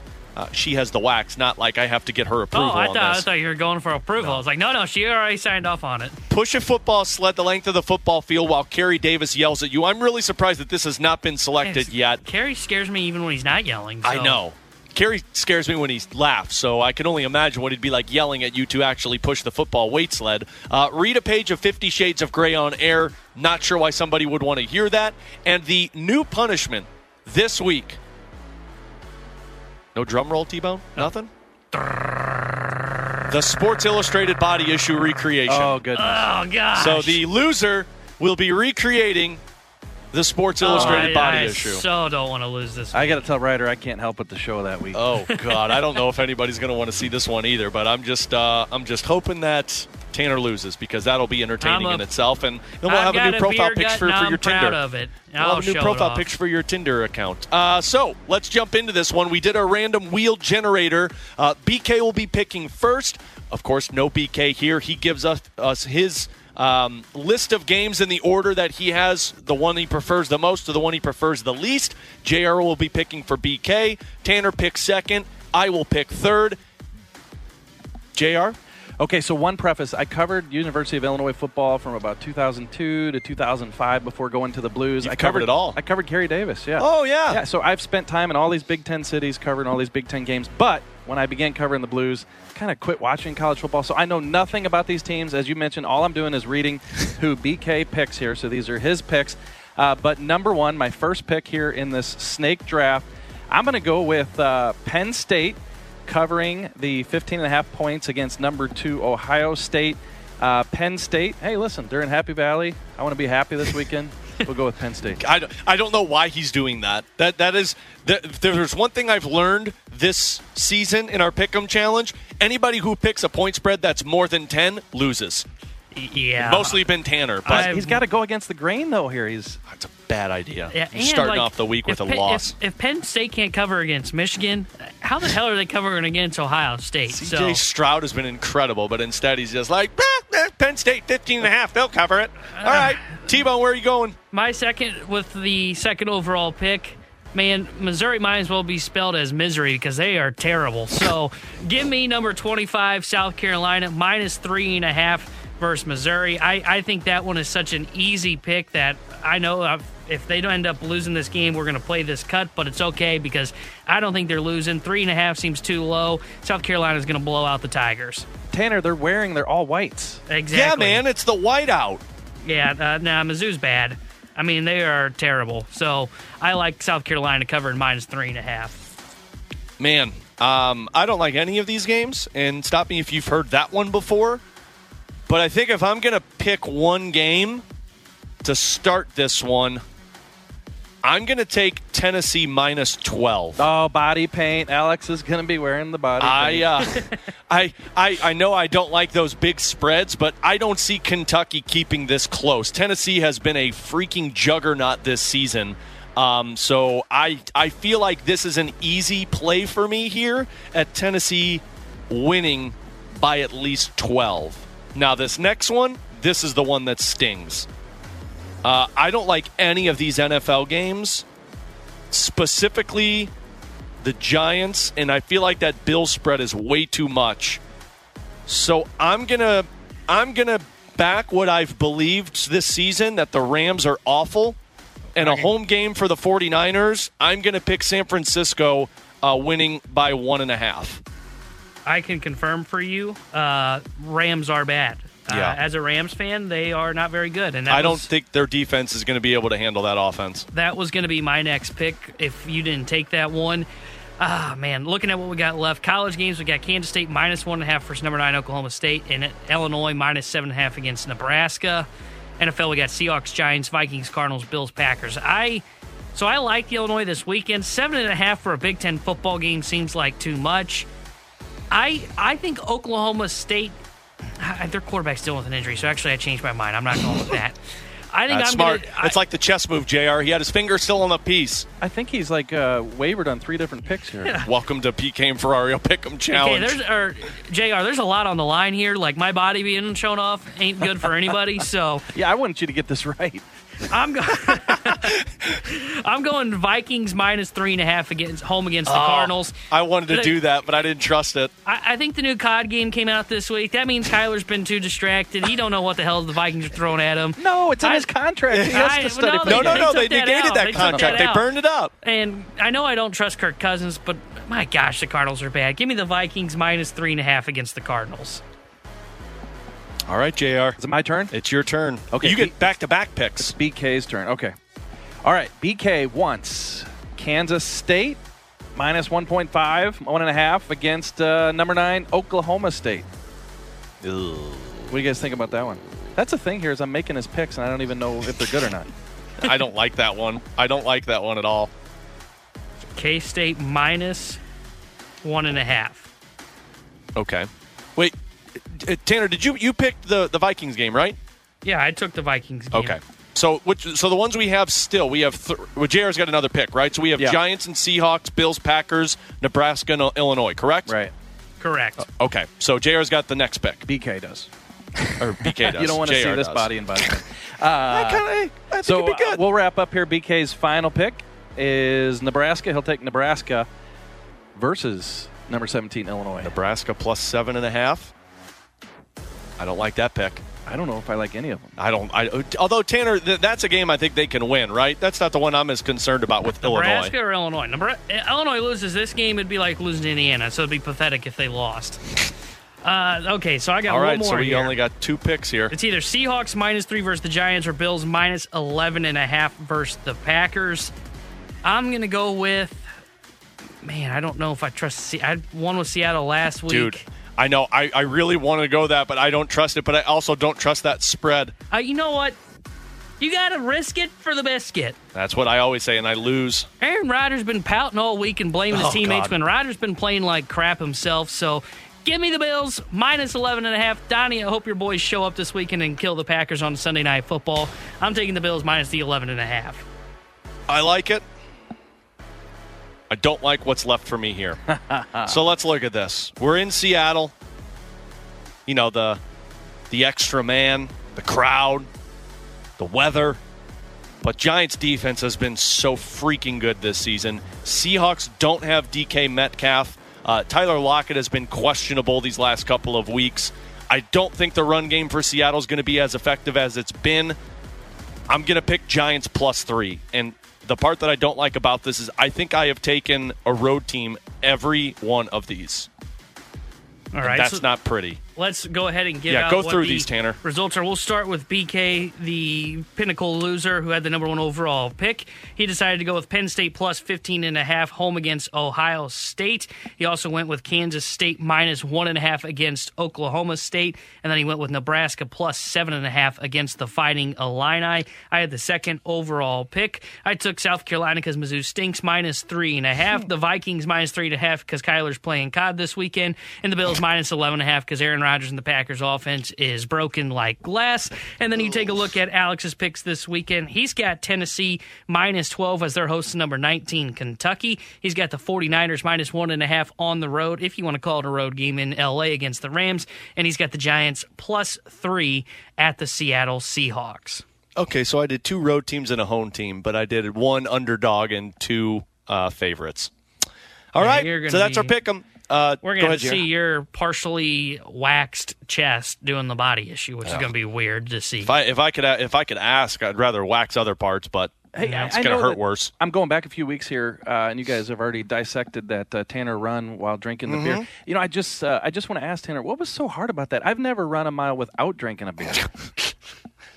I mean, Well, I can the- answer for Tanner. Tanner made the dumb mistake of ending it laying down on the Oh, ground yeah. I and then chugging a beer when he stood up. I should have just uh, laid Like- there until like the next day. Tanner did- would have been fine. Tanner did the equivalent of buying a liter of soda, shaking it up, and then standing it up and opening it and not expecting something to happen. What would have But I happened if I say- tried a Minto?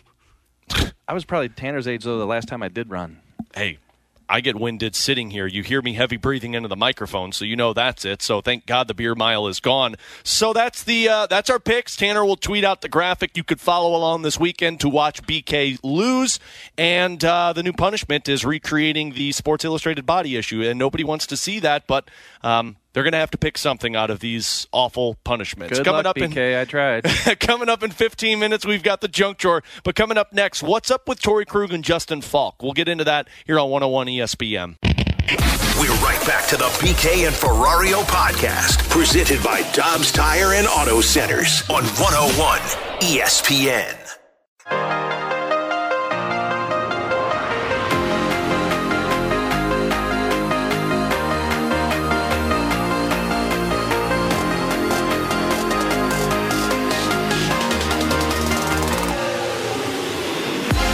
Alongside Jeremy Rutherford of The Athletic, Tanner Hendrickson, I'm Alex Ferrario. Blues back in action tomorrow night when they take on the Montreal Canadiens. 6 o'clock puck drop, 5 o'clock pregame here on 101 ESPN. And I know we've talked a lot of doom and gloom around this team today, and no, the sky is not falling, but there are elements that have popped out to us over these last three games. And JR, I, I want to hone in on on the defensive pairing of Torey Krug and Justin Faulk because uh, look, some people like plus minus, some people don't like plus minus, but Torey Krug on the season is a minus seven overall for the Blues. Uh, he, in the last three games, has been a minus eight. Justin Faulk in his last three games has been a minus five.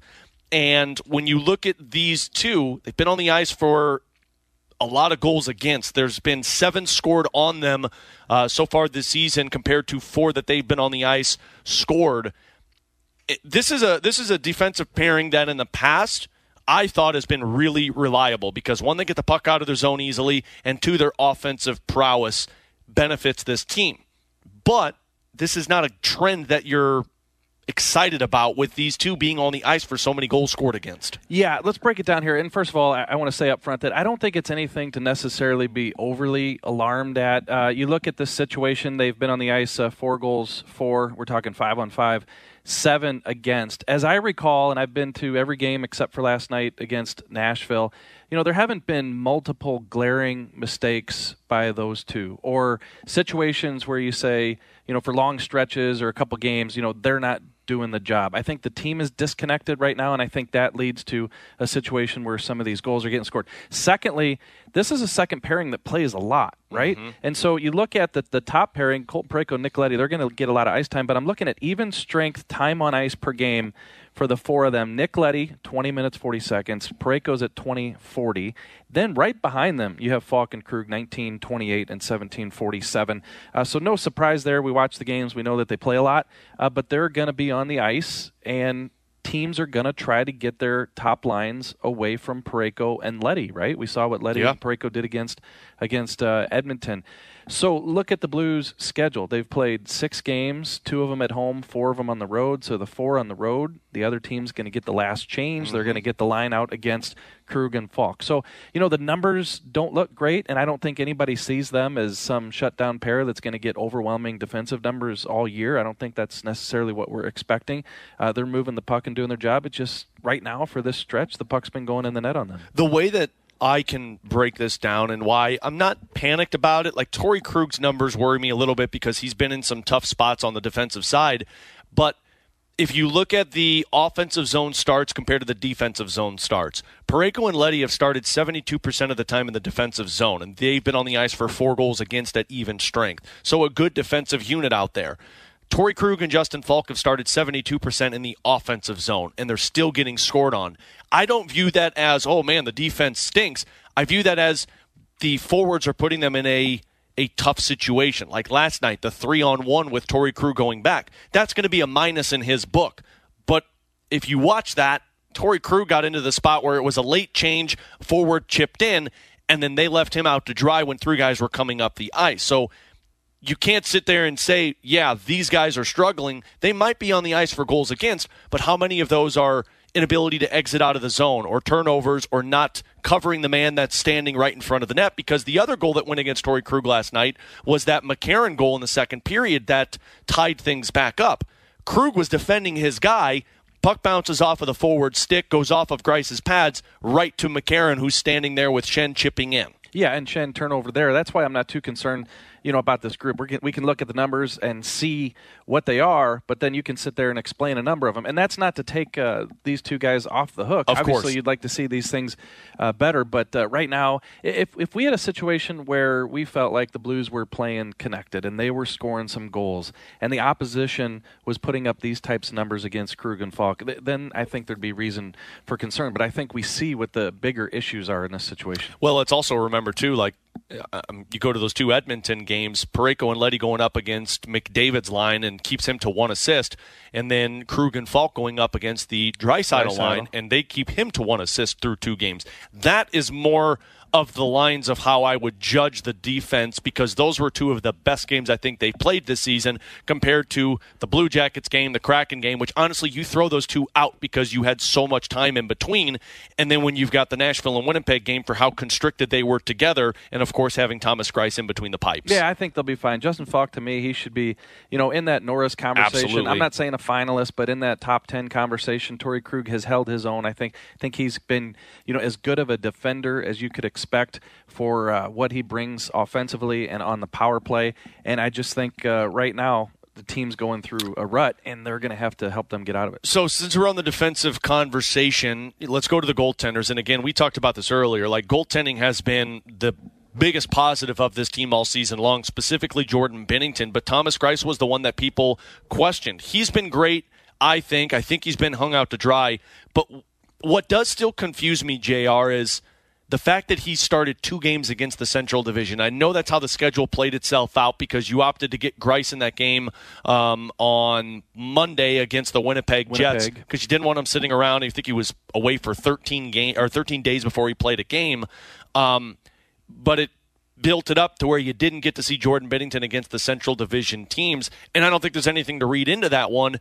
But I also do look at that and say, man, it's just so odd to start the season and know you've played two division opponents and have not gotten Jordan Binnington into those games. Yeah, I think it's a fair point, although I think it's probably maybe too early in the season to see what the breakdown against the divisions is for the goaltender. I would base it more on the schedule. And I think, you know, you said 13 days, maybe since the start of the season, but it, it had been 18 days since Greiss played because he didn't Columbus play Blue that Columbus one. game. And, and, you know, that was a tough outing for the team. And so 18 days, so you definitely wanted to get him in. But furthermore, you didn't want to see Jordan Binnington get overworked so much this early in the season. And that was the point that Craig Berube made the other day when he announced that Greiss was going to start against Winnipeg. And so the way the schedule works out, Binnington got those first three.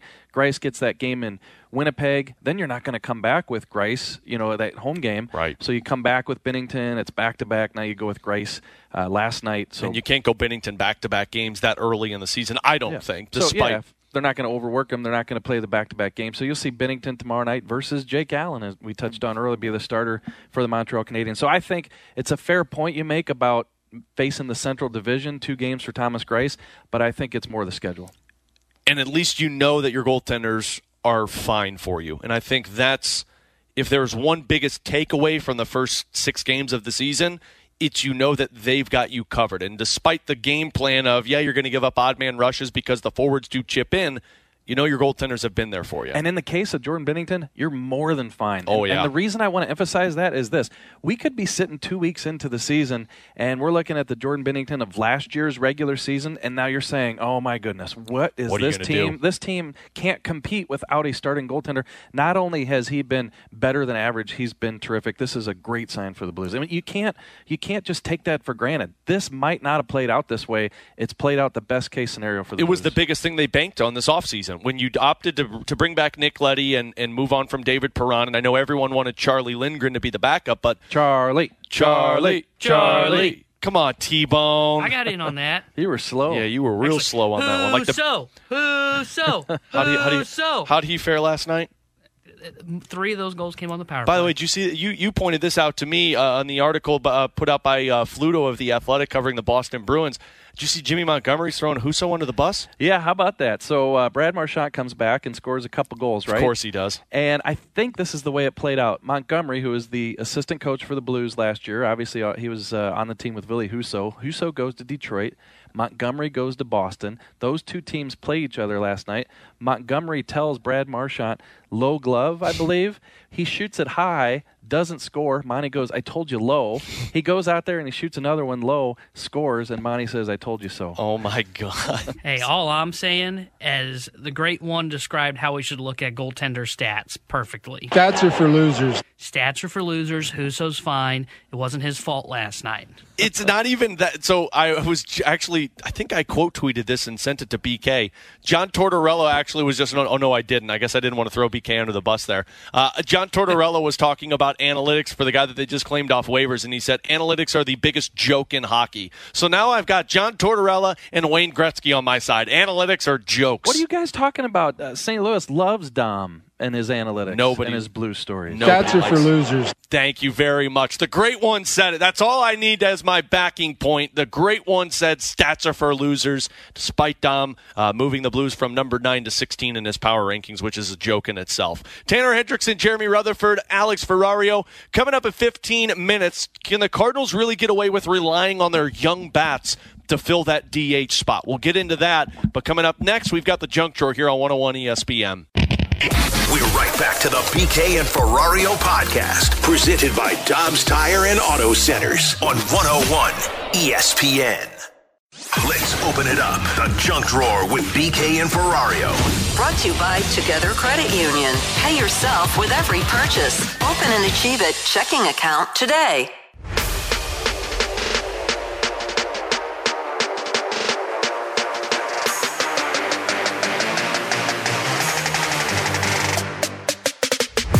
Coming up in 15 minutes or so, can the Cardinals rely on those young bats to fill the DH spot this season? But now we get into the junk drawer, where I believe T Bone's got something for us today. I do have something for us. And Alex, do you remember? I, I don't want to speak for you, but this might have been your favorite junk drawer story uh, since we've been doing the show together, and might Is might have been it BK's the anal well. chest beads? No, I mean I know that one's up there, uh, but no, the one good. about uh, me getting the inflatable hot tub, Oh, yeah, the T Bone tub. the T-bone tub. we were going to try and set up interviews with T Bone and somebody Yeah. else in a hot tub. It's gonna be like a whole podcast and everything. great video series. Yeah, we said Janet would be the first guest. Uh, yeah, Janet, that's if you're listening, we need to, Uh, we need to set this up. But so I saw yesterday when I'm going through like trying to find stuff and then I'm looking around for just some fun stories for us for the junk drawer. Mm-hmm. I saw another article that had like five gifts that you have to get for the winter season. Inflatable hot tub was up there. So I'm kind of debating, and I don't know how the apartment complex would like this, but I'm kind of debating living on the second floor. I've been looking for like a nice little little small like patio set like that's kind of bar seating but for two people because I don't have all that room. You know what? Forget that. I'm just going to get an inflatable hot tub and put that thing out there. Be grilling some uh, dogs on the grill. Be uh, chilling in the hot tub until they're ready. Well, hey, I- you don't need a grill anymore if you get a hot tub. You just put the the uh, hot dogs in the uh, hot tub with you, and they'll Uh, like you know boil see, like I'm they do out- in water. I'm out on that part, but I, I'm now leaning, and the text line can tell me if I'm wrong here in doing so, 65780. oh. I'm leaning towards ditching getting a patio set, and I'm thinking just the inflatable hot tub. I think it makes perfect sense for you, Thank Tanner. You. you. could get an inflatable hot tub and an inflatable girlfriend. Oh, whoa. That Oh, was unnecessary. oh my God, Jr. with the freaking sledgehammer there. You know what? I think if JR, if BK loses, JR has to do the body recreation shoot with BK now. That's all right. We'd get a lot of clicks on that one. So, so here's my question to you, T-Bone. Rather than put it on the patio, why not put it in your apartment? Oh, because you know you don't want that water splashing all over the place in Well, the what are you apartment. getting into the hot tub to splash for, man? What is this, a no, child's no, pool? but you don't want like if something goes wrong, there's a leak. I'd rather like leak down onto the guy's patio beneath me rather than like on Well, in my apartment. I, again, what are you doing with your hot tub where there's going to be a leak? Why are you going to? What are you going to jump into it and Well, you cannonball know, into I- your hot tub? Anything that's inflatable can just get something where it just gets a like a little crack in it and it ends up having issues. I I I like the idea of it being outside rather than being in the apartment. That just feels like it's a disaster waiting to happen. I think the only way you can get a hot tub is if you agree to do the T-Bone tub interview. I a mean, we could- weekly guest in the T-Bone tub. We could start the series. It's kind of like uh, who does the one? Is it Kevin Hart that does uh, I, the ice where he's in an ice bath and he does interviews with guys or he, something along those lines? I can't remember who does it. yeah, but it's Kevin Hart that did it. yeah, it's it's the same. It's the same concept except it's in a wonderful T-bone tub that's nice and fantastic to sit in, and we'll, Couple we'll have of, all uh, kind of. Con- you want to be one of the first guests too? You want me to? Yeah, one of you. Well, JR, I think, would be better suited for that than me. All right, JR, we could do it. We could talk some blues hockey and JR 's life big while into the chilling hot in the tub. T-bone tub. if I get in, there's room for one. What kind of uh, what kind of beer are you going to serve? I mean, obviously you're serving hot dogs. Oh, we're getting Zwickels, baby, from Urban Chestnut, my favorite beer. Somebody, uh, there's a couple of texts on the text line, which are fantastic. From the 314, Jesus Christ, JR, you didn't have to do them like that. Why not? That might have been the best. That I- might have been the best one that him I've up ever so heard. perfect for that. I can't even believe I did it to myself. Someone said uh, junk drawer story with T-Bone. Dave, did you hear about the guys loading fish with lead? That's Oh, uh, unbelievable. You know, we can talk about it in the T-bone tub stuff too. Tanner doesn't really listen in that one, and then a lot of uh, weight jokes asking uh, Tanner and Jr. that it might not be able to hold both of you Yeah. guys. That's just Yeah, I- see again. The text line never anything positive. What's the I movie asked for positive Hal? feedback on it. Hello, Hal. That's where, like, if I jumped into where the goes hot tub, canoeing? the kids would be up in the trees, like they'd fly. and they go canoeing, and he's up in the air wondering what the hell's going on right now. That'd be fantastic. Well, hey, I tell you what, I'm all for a T-bone tub time uh, to get more uh, interviews with Tanner in his hot tub, but I uh, also don't think anybody would want to watch that. But hey, who knows? We'll see if we can get that going um, moving forward here on 101 ESPN. Coming up in 15 minutes, do the Blues have enough grit to compete in the Western Conference? We've also got one's got to go coming up at 1:30, but coming up next, can the Cardinals rely on these young bats to be their DH this season? We'll touch on that here on 101 ESPN. We're right back to the BK and Ferrario podcast, presented by Dobbs Tire and Auto Centers on 101 ESPN.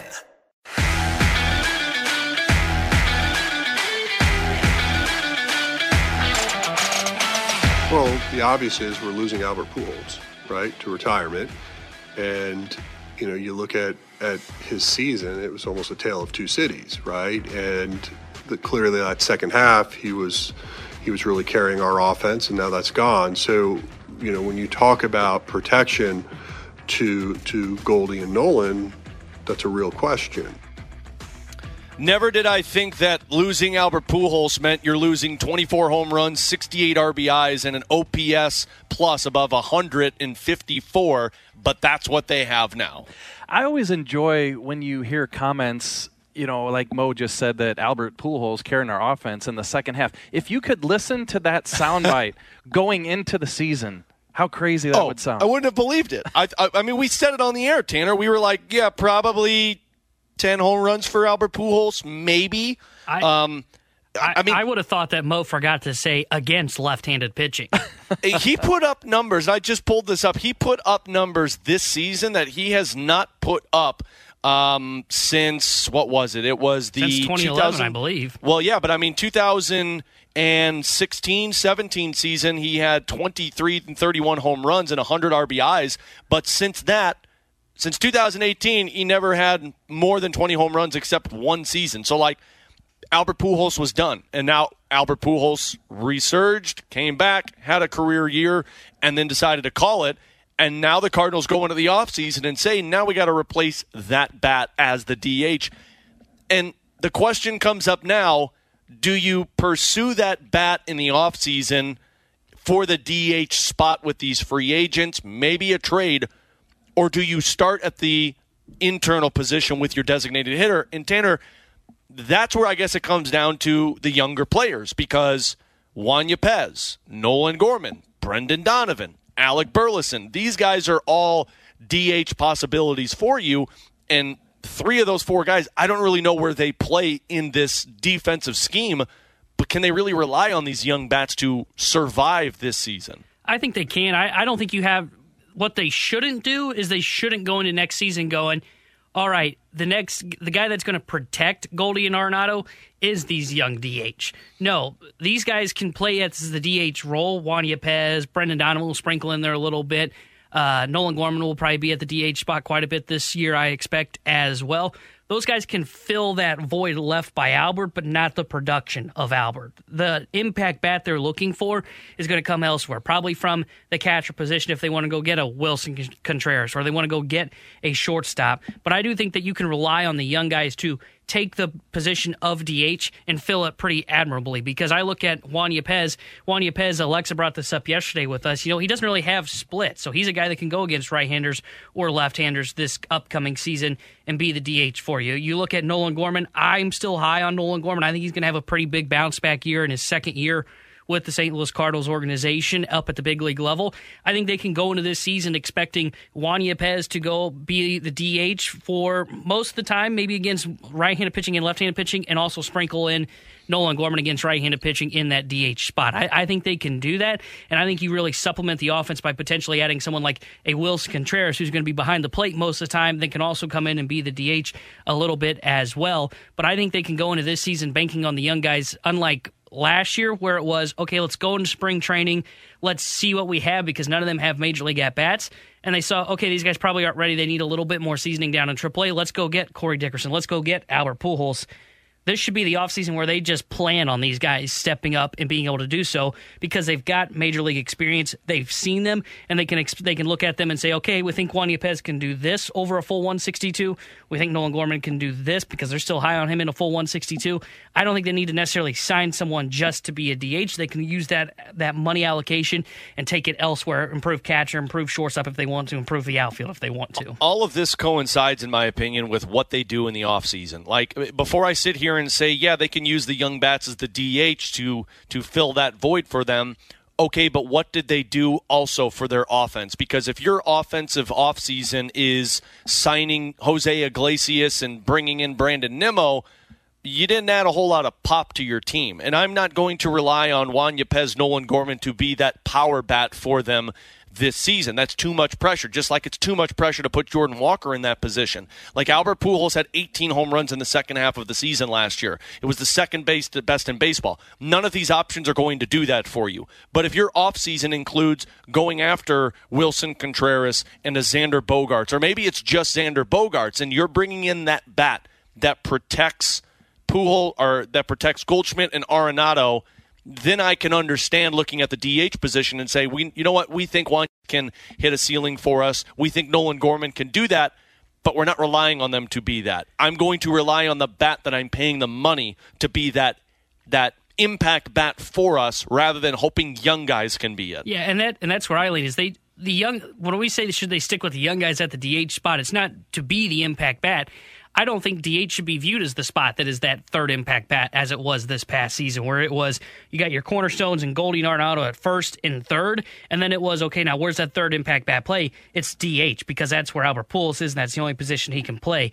No, I think the DH will be more utilized as kind of that spot in the order that hits probably sixth this year, and then go out on the market and find that impact back elsewhere. Because I agree with you. I don't think you go into the season and go, all right, we signed all these complementary pieces, and now we're going to rely on Yepez and Gorman to be this impact bat or Jordan Walker to be the impact bat in the outfield.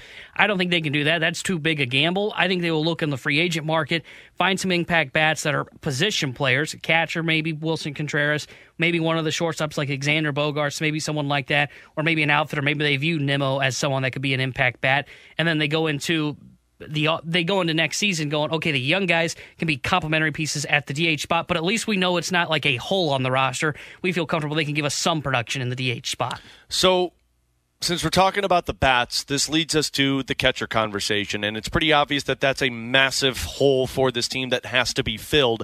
Um, we've talked about Willson Contreras' name. We've talked about options that they can trade for or sign as a free agent but what we haven't really gotten into is Andrew Knizner and Ivan Herrera as those options. And uh, BT said something on the fast lane that I 100% agree with um, about this catching position this offseason. You're going to have to sign him for likely a five year deal. Chances are four to five years. I, I'm not worried about Herrera. Like I, I have enough faith in my system. First of all, he's young enough. If you wanted to string him along, you could. Uh, I have enough faith though in, in, in the organization, in the drafting, in the developing that they can find another guy and have him ready by the time that this deal ends up being over. I'm not worried about roadblocking Herrera either. I'm not either, and that's how long do the Cardinals want to kick this can down the road of this is the next insert position here player of the future for us. Now, Masyn Winn, I can understand people that say I don't want to block that position because of how he's performed. Me personally, I don't care. I'll figure out where to play him. Same can be said for um, Nolan Gorman. The one guy that I'm not going to block is Jordan Walker if I feel like he's going to be here this year. But to sit here and say, well, you don't want to get in the way of Andrew Knizner or Ivan Herrera, one, I think you saw the Cardinals' intentions with Andrew Knizner, and now that them saying that they need to go get a catcher, they don't view him as the number one guy. Ivan Herrera, they might view as the number one guy. But if I'm going to be able to sign Willson Contreras and that offense and that bat, and I know people don't like the way he handles a pitching staff, but I'm bringing in a guy who is a athlete and can still play defense for you. If I'm signing him to a four year deal and oh, I don't want to block Herrera. He should be there next season or in two years. Who cares? He'll be 26 years old at the end of Willson Contreras' contract, and maybe Contreras is just the DH when Herrera's ready.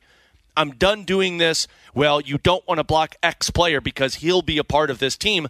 I need guys who have a track record and have production at the major league level and are consistent with it. And when other players are ready to come up into the system, I'll find a spot for them to play. The Dodgers have done this, the Braves have done this. Who cares about blocking them? Get me some bats, and then I'll figure it out from there. Yeah, and I, I kind of agree with you and BT's thought process there because if you bring in Willson Contreras, one, you're killing two birds with one stone because you fix the catcher position. You find that impact bat that you're looking for that can lengthen the lineup uh, and protect Goldie and Arenado. And then the thing, too, is if Herrera ends up becoming ready and becomes a catcher that you think you can use, kind of like. Uh, I don't want to say Carson Kelly because he wasn't truly ever ready here in St. Louis. But then when they traded him for Paul Goldschmidt, he developed to being an everyday catcher, and he's been okay since being there if he ends up developing and Herrera is ready, then to your point, yeah, you can either split time with him and Contreras, and Contreras can be a DH because he'll trust his bat, and Herrera can hit lower in the order as the everyday catcher. Or if he just doesn't develop, well, you've got four years to trust your four to five, depending on whatever the deal is.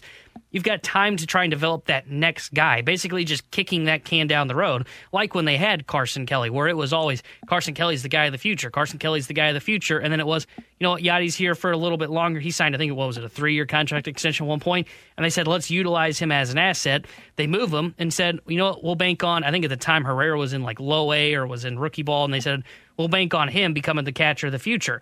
And that's what they've done up until this point. If you sign Willson Contreras, and Herrera doesn't feel like it's going to work out, or you just like what you have, and you see someone else come along down lower in the minor league system, just don't hesitate to say, you know what, Herrera's not actually the guy. We're going to wait for the next guy. And then if that guy doesn't pan out, there's always catchers that can be signed as stopgaps in the free agent market. So I don't think Herrera should be any sort of obstacle towards signing a starting catcher this offseason. All right, let's play a little game here. Like I started off earlier by saying, if you would have known, you know, what Pujols was going to do, and that John Mozeliak would say that Pujols' offense carried us, what's something that we might play the soundbite later on next year that looking back you would have never believed. Like you never believe it now. It could happen. Brandon Nimmo was a good signing for the Cardinals. Okay, that's uncalled for. Uh, so this, so Jr. Brandon Nimmo is an outfielder for the Mets. I've already got my Cardinals Nimmo jersey. I mean, Tanner and BK have been gloating over this guy for the last since the Cardinals have been bounced from the wild card spot, saying this is the answer for the offense. He's a guy who hits, but he's also a guy who missed an entire season for injury. And I've been saying it's Dexter Fowler 2.0.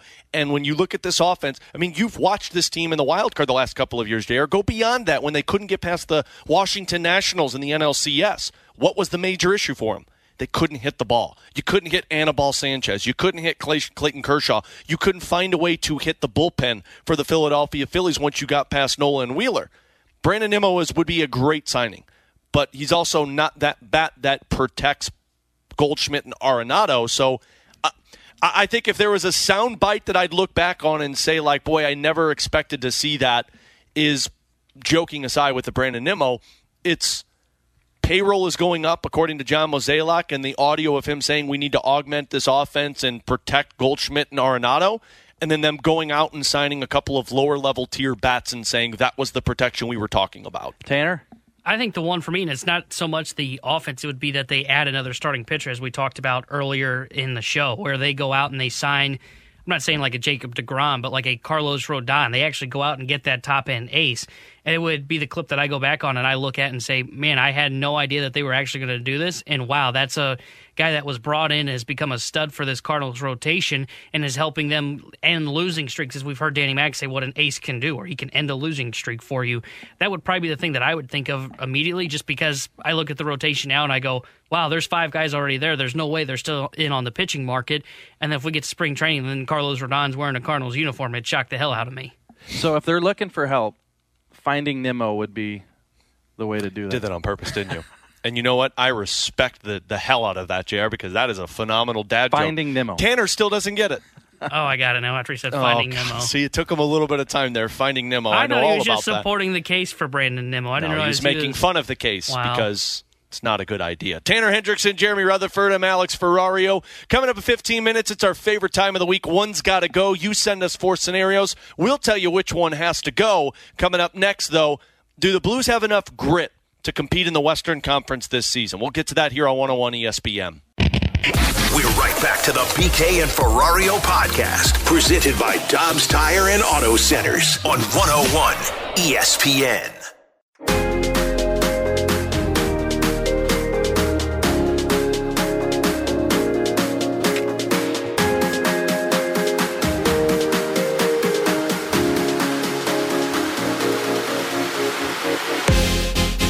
Alongside Jeremy Rutherford and Tanner Hendrickson, I'm Alex Ferrario. We're here at the E and B Granite Studios out at Centene Community Ice Center, and the Blues fall to the Nashville Predators last night, six to two. And a topic that I was thinking about, and I was texting back and forth with Tanner last night, was something that Curbs and Joey were talking about on the post game show. So the Blues had 25 hits last night compared to what was it, like 39 hits for the Nashville Predators by the end of that game. And hits are such a weird stat because it just depends on the stadium you're in and the off ice officials how they judge hits. But Curbs and Joey did discuss the the the, the grit perspective of the game. Take a listen. This was an interesting game from the standpoint of this was the first real physical team I think that the Blues have seen this year. And I'm not so sure that they stood up to it very well I, yet. I don't know if they have uh, the personnel to out hit the Nashville Predators, and their mo is is to out hit, to outman, and just get in your face style of hockey. And it certainly paid off here tonight against the Blues. I don't know if the Blues need that identity, JR, of getting in the face and pushing guys around and dropping the gloves if they need to. I know fans love to see that, but I do think that grit can be determined differently than just hitting. It's forecheck. It's winning puck battles and along the boards. It's getting in and possessing the puck rather than skating in and taking shots and then skating backwards to defend. Nashville did such a good job of that. And Tanner texted me when I said, like, I wonder if grit's a problem for this team. And he said, yeah, but it's tough because they had 25 hits.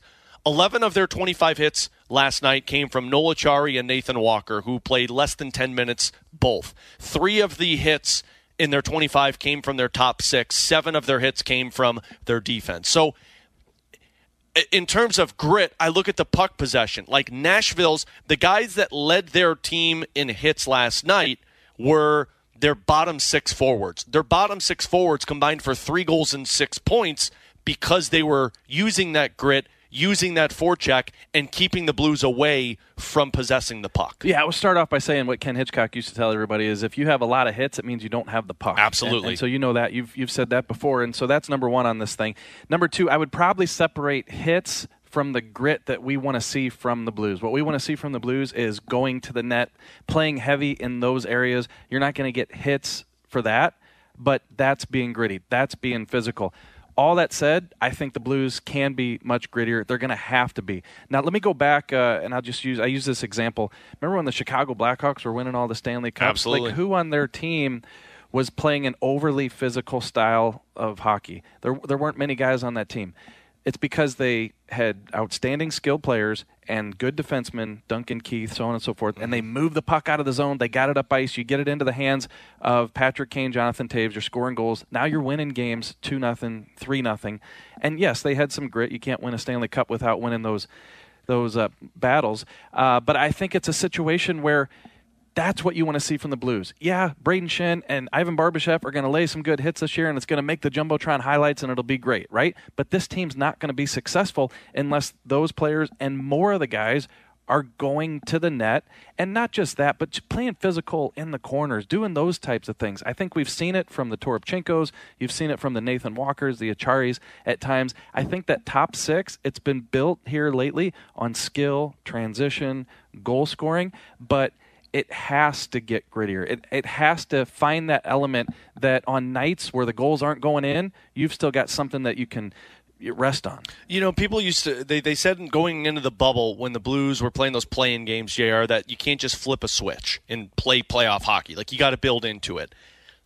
you can't just flip a switch in a game where all of a sudden you're playing a gritty style. Like last night, and Joey said it going into the third period. He said, This is gut check time. You've lost two straight games. You've lost one of those two against the Central Division. You're playing another Central Division opponent. Nashville's not a good team in the third period. They gave up the most goals in the season in the third period. It's gut check time. But you can't just flip a switch and be all of a sudden a gritty team. And possessing the puck is the biggest thing for me. I always go back to that Minnesota Wild series, JR, and it wasn't the skill that won that series. It was pushing back against the Minnesota Wild in the offensive zone where they were possessing the puck so well, and then all of a sudden the Blues would come swarming in and you couldn't get the puck off of their stick. And I, I hate to do this because I know people are still sour about it, but when I say grit, I think David Perron. Like David Perron's style is what I think the Blues are lacking right now. And not saying that they need David Perron on this team, they have the offensive skill. But you've seen the juggling of the lines. Craig Berube in the last game had Jake Neighbors and Brayden Schenn playing with Ryan O'Reilly because those two guys go after pucks in, along the boards. They move Kyrou down with Thomas and Tarasenko because Thomas and Kyrou are very similar players. No coincidence though that that line struggled last night. Like they just you got to have that that that nice mixture of the guys who have the skill, but somebody's got to be able to win those board battles. Yeah, and you can define grit so many different ways, right? And we've already referenced two or three different ways. Uh, but you make a good point with David Perron is a good puck protector. And what have we seen? We're talking about Jordan Kyrou. What's been one of his issues? He's getting knocked off the puck Mhm. if he's got it. So, you know, when you're in the third period and it's a one goal game or it's a tied game, which the Blues had been in a lot, you know, the past couple uh, games there, it's a situation where you can't lose the puck like that and it's back the other way. That's what we're talking about with some of the turnovers. Yeah, some of the turnovers can be trying to force a, a seam pass across the middle, you lose it and it's going back the other way. But another type of turnover can be Jordan Kyrou or somebody else getting knocked off the puck and you lose it. And so that's what the Blues are going to have to develop. When, and, and they have it with some guys, but when you get in a third period, it's a tight game. You can't be losing those types of things. Pucks in the corner are some of the things that we've seen. So, uh, along the lines of grit, Noel Acciari, Alexei Toropchenko, Nathan Walker, these guys are the leaders in terms of hits on this team. And again, hits do not describe grit like we're talking about. But the fourth line is interesting because T Bone brought this up. You know, on the ice this season, uh, they've allowed 29 scoring chances against. But they're one of the few lines on this team that have not allowed a goal against. When you look at the fourth line, JR, I think it's been good. I also think that they're trying to find that identity still with three new guys playing together. Has that fourth line been better than what those numbers show, or are they just getting lucky right now? Yeah, that's a good question. You know, I can think of some some of those scoring chances where you're like, yeah, you know, could They got hemmed in their own with Edmonton uh, Wednesday night. Yeah, a- and I think that's going to happen against fourth lines, especially I mentioned earlier they've played the four road games, so the last change is going to have an impact on that. But I think they've been pretty good. Like, uh, yeah, they've had their hiccups, but I think we, we've seen Nathan Walker fight ferociously. I think I tweeted the other night, like, this guy's not afraid of anything. yeah. He just goes into any battle. Toropchenko, first of all, who would have ever thought he was playing in October? Never. He was supposed to be back in December. I think he's been better than we could have And expected. He hadn't had any preseason, so this is still the preseason for Alexei Toropchenko Yeah, right now. yeah. And then Acciari, you throw in Acciari. I think he's been a, a good pickup, and I think that line has the chance uh, to be what they want it to be. Are they going to get hemmed in? Are they going to give up some goals this year? Sure. It's a good sign, though. You know the results right there. So they have had a lot of scoring chances against. It's going to happen against fourth lines. They haven't getting up, given up any, and I think that's what we need to look at. We don't know what the health is going to be like before tomorrow's game. We don't know if people are going to be back or not going to be back. I would imagine not, considering that they're not skating today. But let's say health is on their side, JR. What's the ideal setup in terms of lines that you think would work offensively with chemistry? Yeah, okay, so I'm kind of piecing this together as I talk, but I think you have to start with Buchnevich, Thomas, Tarasenko. So you don't break that up, in your opinion. Not not right now. I just think that it, we're talking healthy. We're talking back in the lineup. We're you know we're not working them back in the lineup. Talking about Buchnevich. Uh, that's the group that I like. Um, I didn't like Saad, O'Reilly, and Kyrou. and, and Kyrou. Um, but if you can get Schenn up there on that line, perhaps you go Schenn, O'Reilly, Kyrou, and then I think it's got to be like a Barbashev type on that third line to kind of anchor that. And so if it's neighbors alongside of them, you know, we'll see. So that's probably where I'd go. But I know you're probably questioning you'd stick with that because maybe if we don't like Kyrou and O'Reilly together, you want to see Kyrou with Thomas and Tarasenko. But see, but but the other part of me too wonders, and again, you can't do this right now. Uh, you wonder what Buchnevich with O'Reilly and Kyrou looks like. Since Buch is such a impactful player, maybe he and Kyrou get together. But then you're putting um, Brandon Saad. I mean, I liked Saad, Thomas, and Kyrou at times last season. So maybe Saad, Thomas, Tarasenko is an option for you. And then you're moving Schenn down, but the thing is, Schenn has played well for. He's one of the uh, he's one of your leading point scorers this season. To where you need more ice time for Brayden Schenn. That's just the weird part is that third line center position because you can fill the void of the wings on that third line. But if Logan Brown and according to Berube yesterday, they took him out of the lineup because they just said like he's just not up to speed yet, and rightfully so. He missed two weeks of preseason. Um, but if Logan Brown's not there, I haven't liked Ivan Barbashev as the centerman because I think Barbashev's better as a winger. But you got a lot of guys who are better as a winger right now than nobody who's taking over that center position. Yeah, I mean, it would be a luxury, I think, to have Schenn on that third line center, which I think he's probably the best fitted for, Absolutely. for that. The only thing is, I just don't like Saad up on the, on that top line. Yeah. I think Saad uh, is a you say third line player, it's because you have the Tarasenko, Thomas Absolutely. Buchnevich, so a third line player. If you have Brandon Saad on, on that left wing on that third line, I think you're in good shape. But it can't be against Schenn because if Saad's uh, not at the top, then Schenn has to be there. The problem too is like Brandon Saad might be a third line winger, but next season, unless you're making significant changes, Brandon Saad's a top six winger for you Yeah. because of that contract he's on this team. So it's going to be interesting to see how they match up with Montreal again tomorrow night, six o'clock, five o'clock pregame here on 101 ESPN. Coming up in 15 minutes, we've got your chance to win Smashing Pumpkins tickets. But coming up next, it's one's got to go. You send us scenarios, four options. We'll tell you which one has to go. One's got to go with JR next year on 101 ESPN. We're right back to the BK and Ferrario podcast, presented by Dobbs Tire and Auto Centers on 101 ESPN. This is BK and Ferrario. Time now for One's Gotta Go. We offer up the talking points, and you get to pick which one's gotta go on 101 ESPN.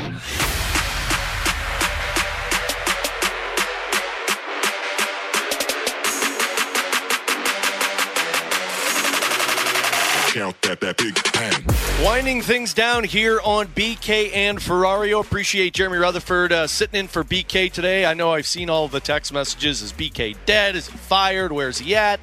Uh, BK will be back with us supposedly on Monday. I'll but believe it when I see it. if there's one thing we know with BK vacations, the vacation's extended a couple of days once he gets back into town. yeah, true. You know, something wrong with the house, the dog, himself. But Lem- we'll see. Lamenting his pick. Yeah, but BK is going to be back. Yeah, probably that. He's going to be back with us on Monday. Let's start with this. One's got to go. Hot tub with T-Bone edition. BK in the hot tub, JR in the hot tub, Ferrario in the hot Not tub. Not fair. Get, I think it's pretty obvious this one. get which one's BK got to go here. out of there. Oh, sorry, I didn't add in the last one. Uh, T-Bone's blow up doll in the hot tub. Get rid of BK. BK would complain the whole time. The water's too warm. The water's he would. too cold. God, he complains every time he walks into the studio. Cold in here. It's too hot in here. Yeah, I think I'd have to throw BK out on this Get him one. out of here. He's gone. JR, who do you uh, dislike the most on this show? Wow, this is a tough one. I would probably throw myself out of there. God, see, that's the way to go about this one. What a Play team field. player. What a team player in that one. One's got to go candy edition Kit Kat, Snickers, Butterfingers, Reese's. We're going the Buttercups, I guess. JR, if you missed it yesterday, Alexa and I uh, agreed that Reese's peanut butter cups are disgusting, but That's Reese's just- that's- Pieces are good. That's Uh, just you're dead insanity, right. isn't it? Boom! Dead right. JR with Unbelievable. the, JR with the walk-off. I could eat a wheelbarrow of Reese's Pieces. but the peanut butter cups are nasty. they're okay. It's just too much peanut butter. It's nasty. Yeah. Yeah. All right, which one, JR? You Uh, throwing away the Reese's here? Yeah, I'm throwing away the Reese's right. because I'm a Kit Kat guy. I'm a Snickers guy. I'm a Butterfinger guy. Yeah. of all of those, except for the All Reese's that, peanut yeah, butter yeah. cups. And I can be a Reese's guy, but Whatever you want. T-Bone, you uh, you like the Reese's, so which one are you going to I do. embarrass yourself I, with? You know, I like all these, but I would get rid of the Butterfinger because Butterfinger Oh, always no gets like stuck in your teeth. Uh, it's kind of annoying. That's I the say way, you man. got to get rid of the Butterfingers here. They're, they're the easy one. Get them out of here. No way. all three of those too. The, the Kit Kat, Snickers, Butterfinger. Put them in the refrigerator for about an hour. Pull it out. Little put those, yeah, you put those Snickers in the freezer, and oh my goodness. Uh, one's got to go. No addition. Mizzou football becomes bowl eligible. The Cardinals make no significant significant additions to the roster. Alex loses five more pick'em challenges, or the Blues don't make the playoffs. So I'm gonna let's let's let's let's amend this one. Not Mizzou becomes bowl eligible because that's pretty obvious. happen. That was going to go. Uh, Mizzou fires Eli Drinkwitz. Let's go. One's got to go. What you don't want to see happen edition. Don't want to see happen. Yeah, I know mine. Losing five more picks. That's just not going to happen, and I can't Ah. let it happen. So that's the one that's got to go here. I take that over the Blues missing the playoffs. Oh, I got I got to go with. Uh, you know, I get this relationship with Blues fans, right? So I can't see them go through the misery of missing the playoffs. Yeah, that's, so that would be gotta too go. difficult. But you don't want to see me go through the misery Yeah, of I my do. pain. Oh, That's okay. exactly. Yeah, I Come do. on. Well, that's I- uh, that's cold, Jay. I thought we were close. See, I would do the Cardinals one of not see them make any significant offseason moves, especially because I just don't want to come into uh, when we're wherever we're at for opening day next year, and all we got to talk about is it's the same offense. They didn't do anything. Well, they said they're going to increase payroll. Oh no, it didn't happen. Like I, I can't handle going through that. So To me, that would be epic. Like I'm a Cardinals fan. I want them to do well. Ugh. I want them to bring somebody in. I know you but like to chaos, hear JR, the- but you no. said, but you said. oh, I don't want to go sense. through that. Uh, one's got to go Halloween edition, trick or treating, go to a Halloween party or easy. costume party, carving pumpkins, or a bonfire. Super easy. Trick or treating. No. You get your kids candy, right? I'd love trick or treating. The pumpkins have to go. The carving of the pumpkin has to oh, go. Oh, are you kidding is me? awful. And you know, people talk about oh, all the, all these memories that you have with your kids. And I remember when we used to carve pumpkins, things like that. No, look, these things that I'm showing you right now, these typing fingers, these are called money makers. In any situation where you might be cutting one of them off with one of these big machetes, and and it doesn't do anything. You do all this work for this pumpkin, you put it out on the porch, and two weeks later they're taking it out in the trash. No. It's gotta go. I'm with Jr. Get the We see where pumpkin his carving hothead out of here. Get the get the pumpkin carving out of here. It's, it's disgusting cutting those things open, picking out the uh, seeds. Now, Jr. I, maybe this will change your mind. I saw this on Twitter the other day. A Oh, yeah, the life blender. a life hack where you use the not a, it's not a blender. What are those things called? Where it's got like two. Uh, Yeah. tongs on it, The and mixer, like the hand mixer, mixer. hand Where mixer. you put it in and then you Put mix it in up all the the pumpkin stuff. and it, it'll get all those seeds out. Then all you gotta do is go in and sit, instead of ripping Don't out, you just go cook the, clean the it out. seeds though from the pumpkin? I Oh, guess we've done it over the years. Ferrario's but a psychopath. He loves pumpkin. That's the goat, seeds. man. You put some butter and some sea salt on Ah, those gross. things. That's that's that's prime snack food right there. But, but like when you cut into the pumpkin, it's kind of gross. It's the seeds. It's the stringy stuff. oh yeah, I stuck my daughter's hand in it and she just held her hand out and cried because she wanted it off. Like if, if you cut it open and there was like crushed up Butterfinger in there, you could just like grab at it and eat it while you're oh, carving the pumpkin. Okay, be that'd be fine, about. but not the stuff. I like in how he said yeah. these are the money makers. What are you cutting your pumpkins with, Jr. Axes? My goodness. Uh, one's got to go. Where was this one at? Uh, oh, okay, one's got to go. This uh, we had this one last week, Jr. And I'm curious. They, they want to get your take on this one. One's got to go.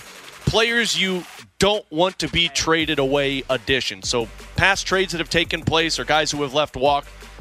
Players you wish the one's got to go where you're fine with them moving on, if that makes sense. Perron, Oshie, Pietrangelo, Ben Bishop. Oh man. I know this one was difficult. I said the TJ Oshie one because if I had, or I'm sorry, I didn't say the TJ Oshie.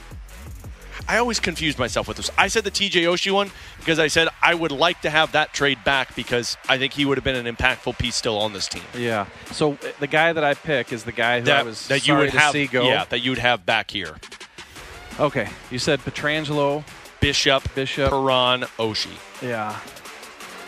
Well, It's a tough one. Yeah, it is a tough one. You know, Perron, I think, is is a tough one because he was just so good to uh, the media, fun to deal with.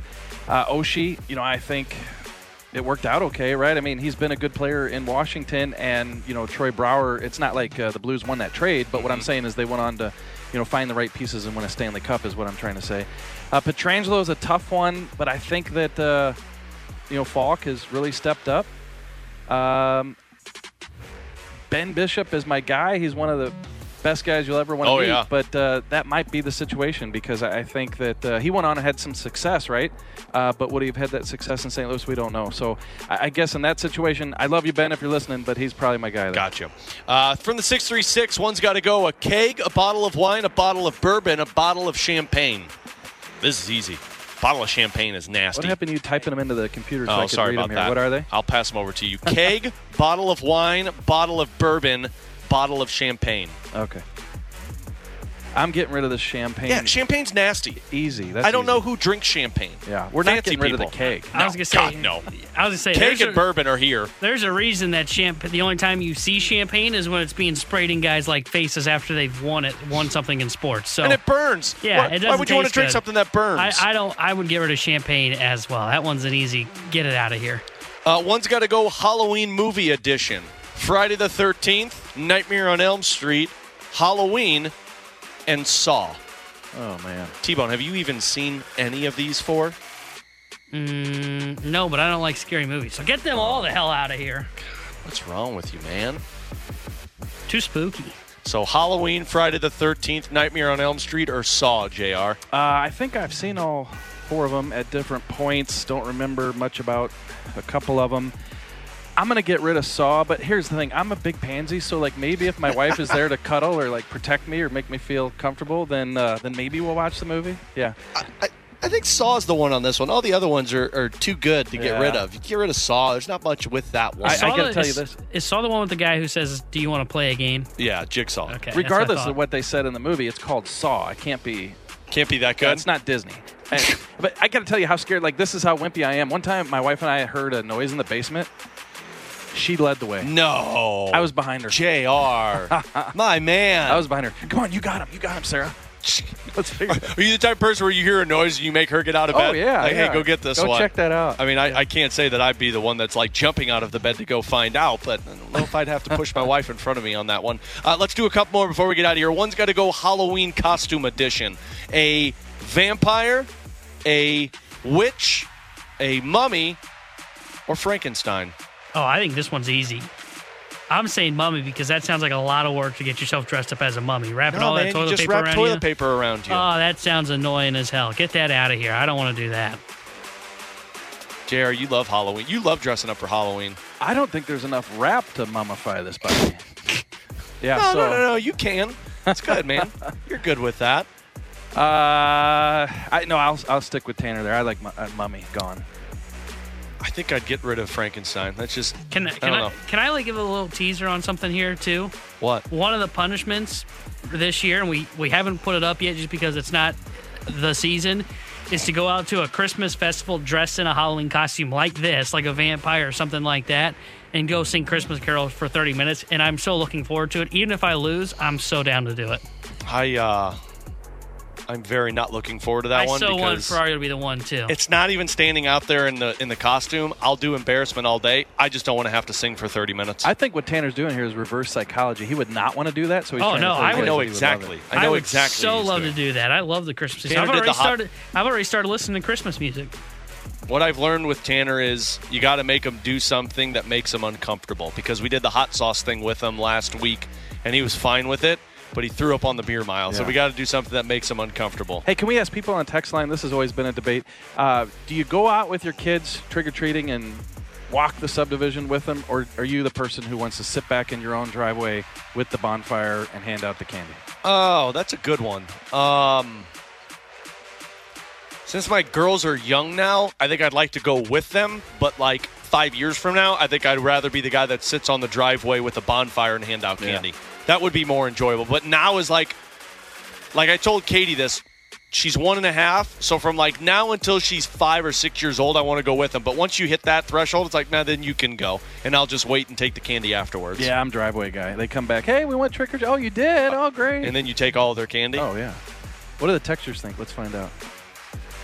I No, uh, none of them like trick or treating, Jr. You know that. That's fun. I'm, I'm none of the above. I am out on both of those. oh yeah, Tanner turns his lights out and makes sure nobody knocks on his door yeah. because he I- hates Halloween. I, I'm not a Halloween guy. I'm not not like my least favorite holiday. Maybe. Well, he's got to get back to the inflatable girlfriend. yeah, that hot tub in the middle of his apartment, right?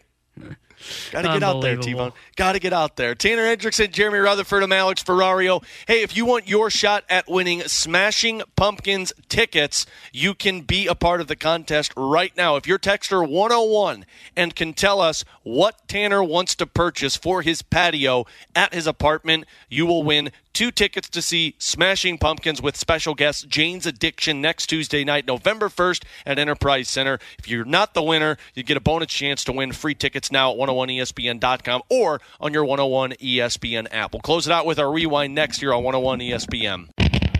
We're right back to the BK and Ferrario podcast, presented by Dobbs Tire and Auto Centers on 101 ESPN.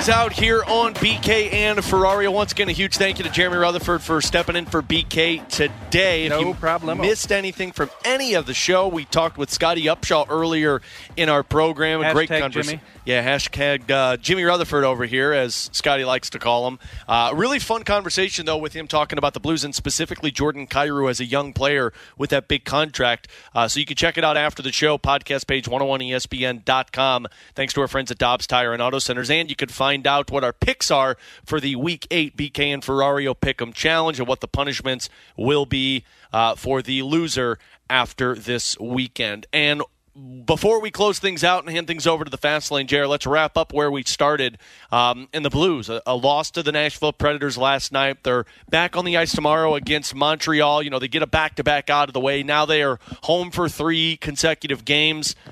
I don't know if there's anything that can change anybody's opinion about the offense from how they've played the last couple of games until you get health back on their side. But if if you continue this losing skid, I think more and more alarms will start to go off for Blues fans when you've got Montreal and then LA in LA, town. yeah. No, for sure they need to get this thing righted. You, you can't lose four or five in a row, and uh, you, they will get some bodies back here at some point. We don't know how soon with Buchnevich and Saad. Uh, as you mentioned, they did not practice today. The team did not practice today. I think it was a scheduled day off. Uh, for all the people out there who say you have to practice after you lost three in a row. Okay, well there are built-in days off that you have to take CBA related. So uh, the Blues not on the ice today. But Alex, uh, I, I I go back to it. Uh, they're going to have to get cleaner with the puck and players are going to have to stop pressing. That's the bottom line. And listen, 82 game schedule. We see this stuff happen all the time where teams go through the funks. I think it was Brayden Schenn last night who said that you know ours came a little bit earlier. Maybe Torey Krug said that, but uh, ours came earlier than we hoped, and it's here right now. And they're trying to figure how to get out of it. It, so many people are going to be talking about Jordan Kyrou Jr. I think no matter what he does, it's kind of like the Colton Parayko syndrome. Like no matter what he does, you're going to be viewing it as well. He should be better because of the money that's tied into him. I don't know if there's anything that he can do in the next couple of games that can make people a little bit easier on him. For me, he is getting shots on goal. I mean, he ended the game last night, I think, with five of them. He's got 16 shots on goal through six games so far this season. For you, is there anything that can change with Jordan Kyrou early on other than scoring goals? Yeah, just use his teammates, and he's got a unique talent that he can do a lot of things on his own, but he makes himself better if he's using his teammates. So, you know, just don't overplay the puck like Craig Berube was talking about the other day, and just be part of the offense. Go out there and make plays that's going to help everybody come together and play the game. You're going to have your situations where you get a loose puck and you're on a breakaway. That's going to happen five times this year. He's going to score five breakaway goals. But he's got to be doing the smaller things, being a lot more responsible in his defensive end, and just being a team player. We'll see if they can do that tomorrow against Montreal, a team that uh, has uh, coming off of a loss, I believe, but also a team that has allowed the most high danger scoring chances in the National Hockey League. So Jake Allen and the Montreal Canadiens come to town tomorrow. Again, a six o'clock puck drop, a five o'clock pregame here on 101 ESPN. For JR, for Tanner Hendrickson, I'm Alex Ferrario. Have a great weekend. We'll talk to you Monday for more BKN Ferrario, but stick around. The fast lane comes your way next year on 101 ESPN. It's amazing. The PCs are for the birds, and the cups are for the men. You've been listening to the BK and Ferrario podcast, presented by Dobbs Tire and Auto Centers on 101 ESPN. Peloton, let's go. This holiday, with the right music and the right motivation from world class instructors, We're going to pick it up a notch. It's the holiday season. you might just surprise yourself with what you're capable of. Work out to thousands of live and on demand classes, from running to cycling to yoga. Try Peloton risk free with a 30 day home trial. New members only, not available in remote locations. See additional terms at onepeloton.com slash home dash trial. Peloton, motivation that moves you.